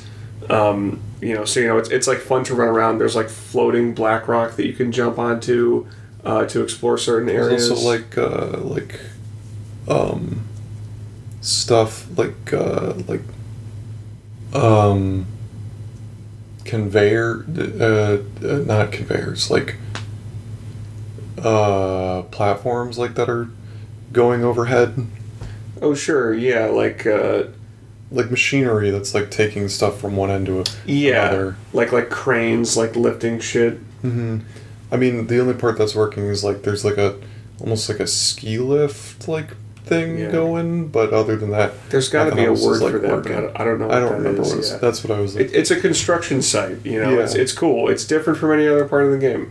hmm Uh, but yeah, so you get to this wall of black rock, and uh, you mentioned earlier that we can blow it up, right? Yeah, Why do you need to blow it up? because you gotta get BlackRock for Marshall.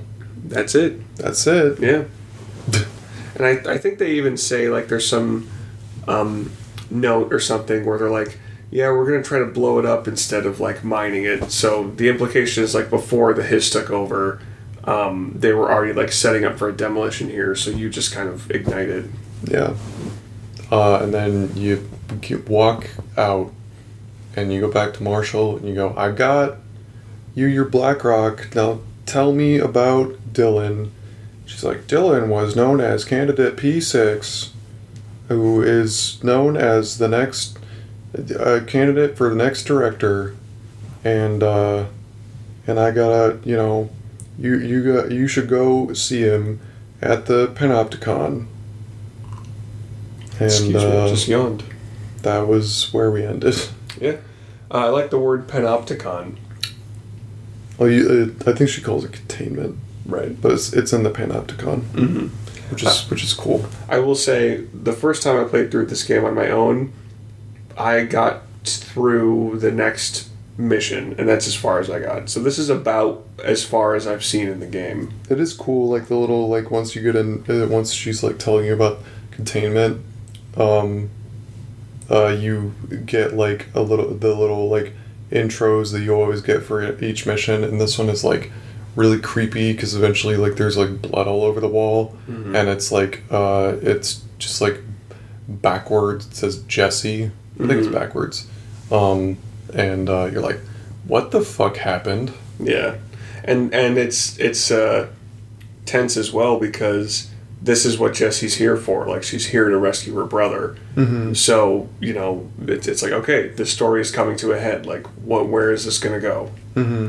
Because yeah, at, this point too, you're you're I wouldn't say you're used to the FBC, but like you know what they're what the the gimmick of like a government uh, paranormal investigations wing uh, is is like cemented at this point. So that it's a good spot to bring in like let's actually try to advance the the literal plot instead of just exploring this unique kind of environment. Yeah. So we're gonna end it here. Uh, I think I would like to beat the game for the next round, but I don't know if the, if that's gonna be super long because we're already going for three hours. Uh, I I think we can definitely beat the game next round, and if we want, maybe we could touch on some of our favorite side missions too. Sure, because I think like uh, there's not much left. There's only five missions left. This game actually ends pretty abruptly. Um, That's what I've heard. but uh, um, maybe we can talk about that and then actually like more sum up the game because it's there's not much left um, but there is there are some neat highlights with the side quests but maybe we won't try to talk as as much about that since we're mostly there with like the plot and stuff and whatever so um, yeah that's that's control part one for right now. Yeah, we're gonna we'll probably end it here i guess. It- that's the plan. We're gonna focus on that. Just make that the next thing is just beat it.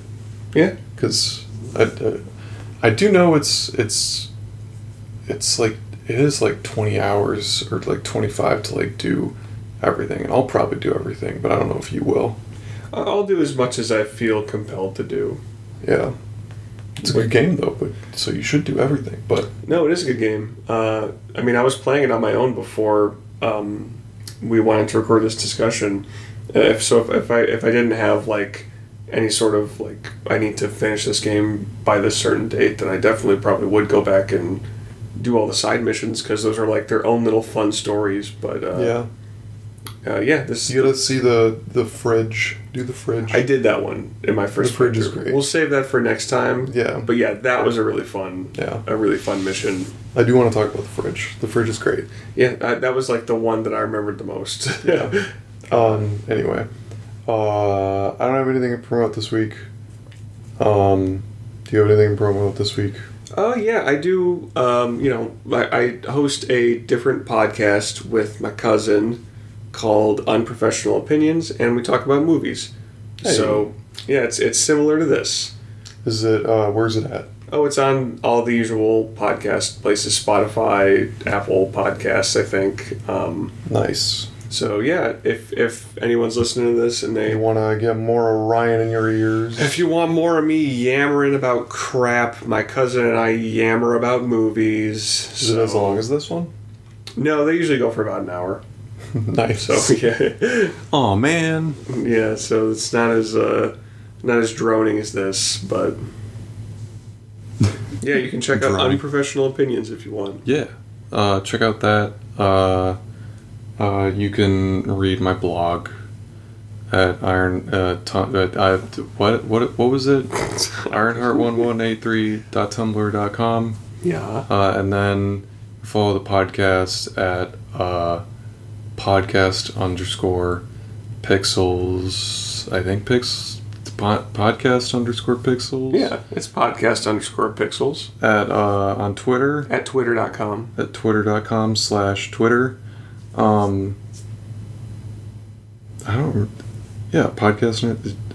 I couldn't remember if it was if it was plural or not. Anyway, um, and uh, you can hire uh, hire me at uh, hire.hire.com. Anyway, no, uh, you can follow me on uh, Twitter at Ironheart1183, where I tweet about nonsense. Yeah. Um, and uh, email us at uh, infinitepixelspodcast at gmail.com. Still haven't gotten any fucking new emails since Jeff and Brent. That's infinite pixels podcast at I don't know how much more we can give you a fucking hint other than that. Send us one word reviews of the game Control. Yes. And that's it. And we'll read them on the podcast. Give me a one word summary of this episode.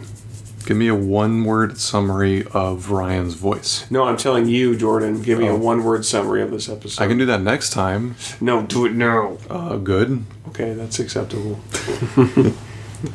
Those two words you should, uh. Yeah. No, uh is not a word, so I'm not going to count that. Oh, okay. Is uh in the dictionary? I have no idea. Would we'll it find count out in, uh, next time. Would it count in, in Scrabble? We'll find out next time. I would not count uh in Scrabble, but I don't know. Mm, okay.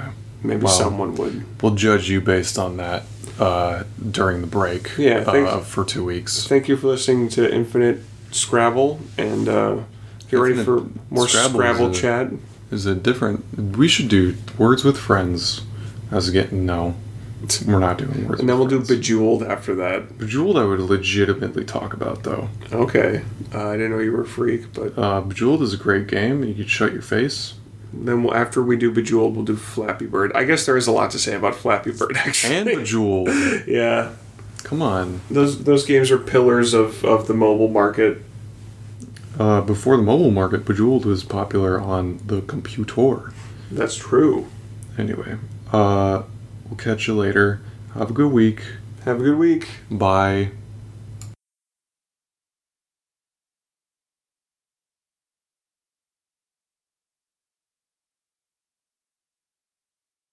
Uh, did you show him? I thought you meant Flight Simulator, and I'm like, you don't have Flight Simulator, do you? That is a dad game. It is on Game Pass because it's owned by Microsoft. Right. No, I showed him Flight um, Control, which is like yellow planes come in, you have to click them on the iPad and Oh. over to the yellow runway, then helic, and they all come in at different speeds.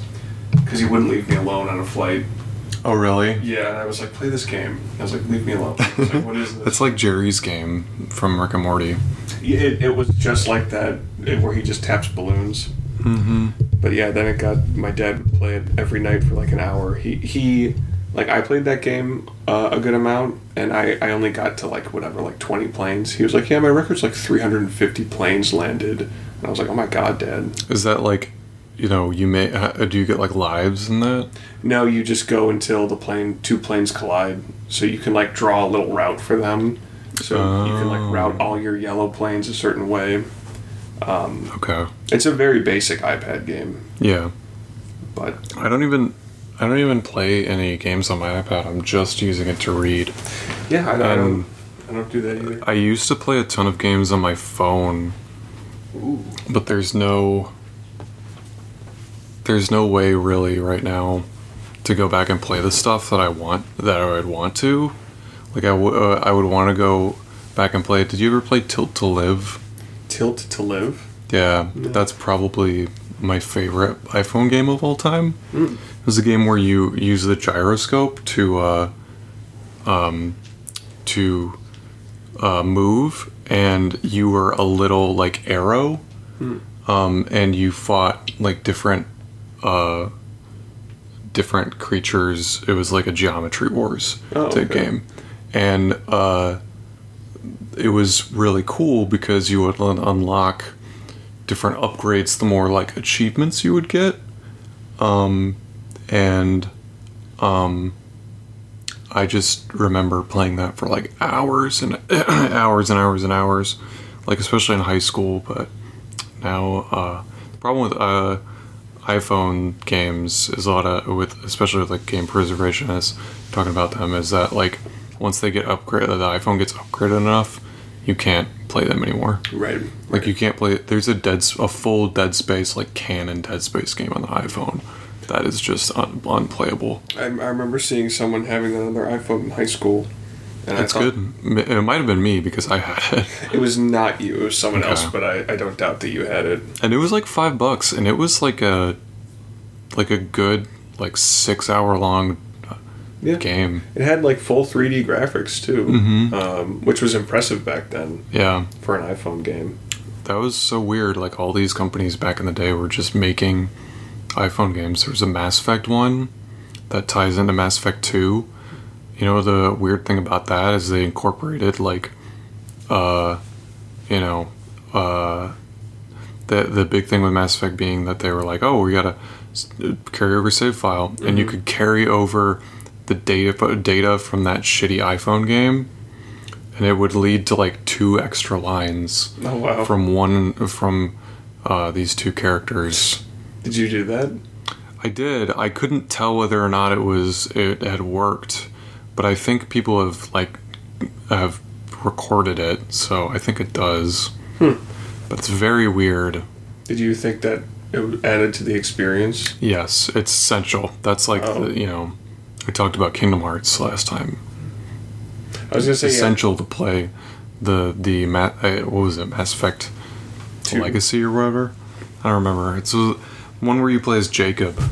You Oh. play that was the first game that Jacob was introduced. You did tell me about was that. the shitty iPhone game. Yeah, this is the second time in a row that we've brought up shitty iPhone games Mhm. that- for big gaming franchises. Uh, do you want a pillow, by the way? No, All right, I'm gonna hog all these pillows. Good for you. Thank you. Is this lighting okay? Yeah, it's fine. Cool. I feel like uh, we're gonna get in a bath. I mean, we can't.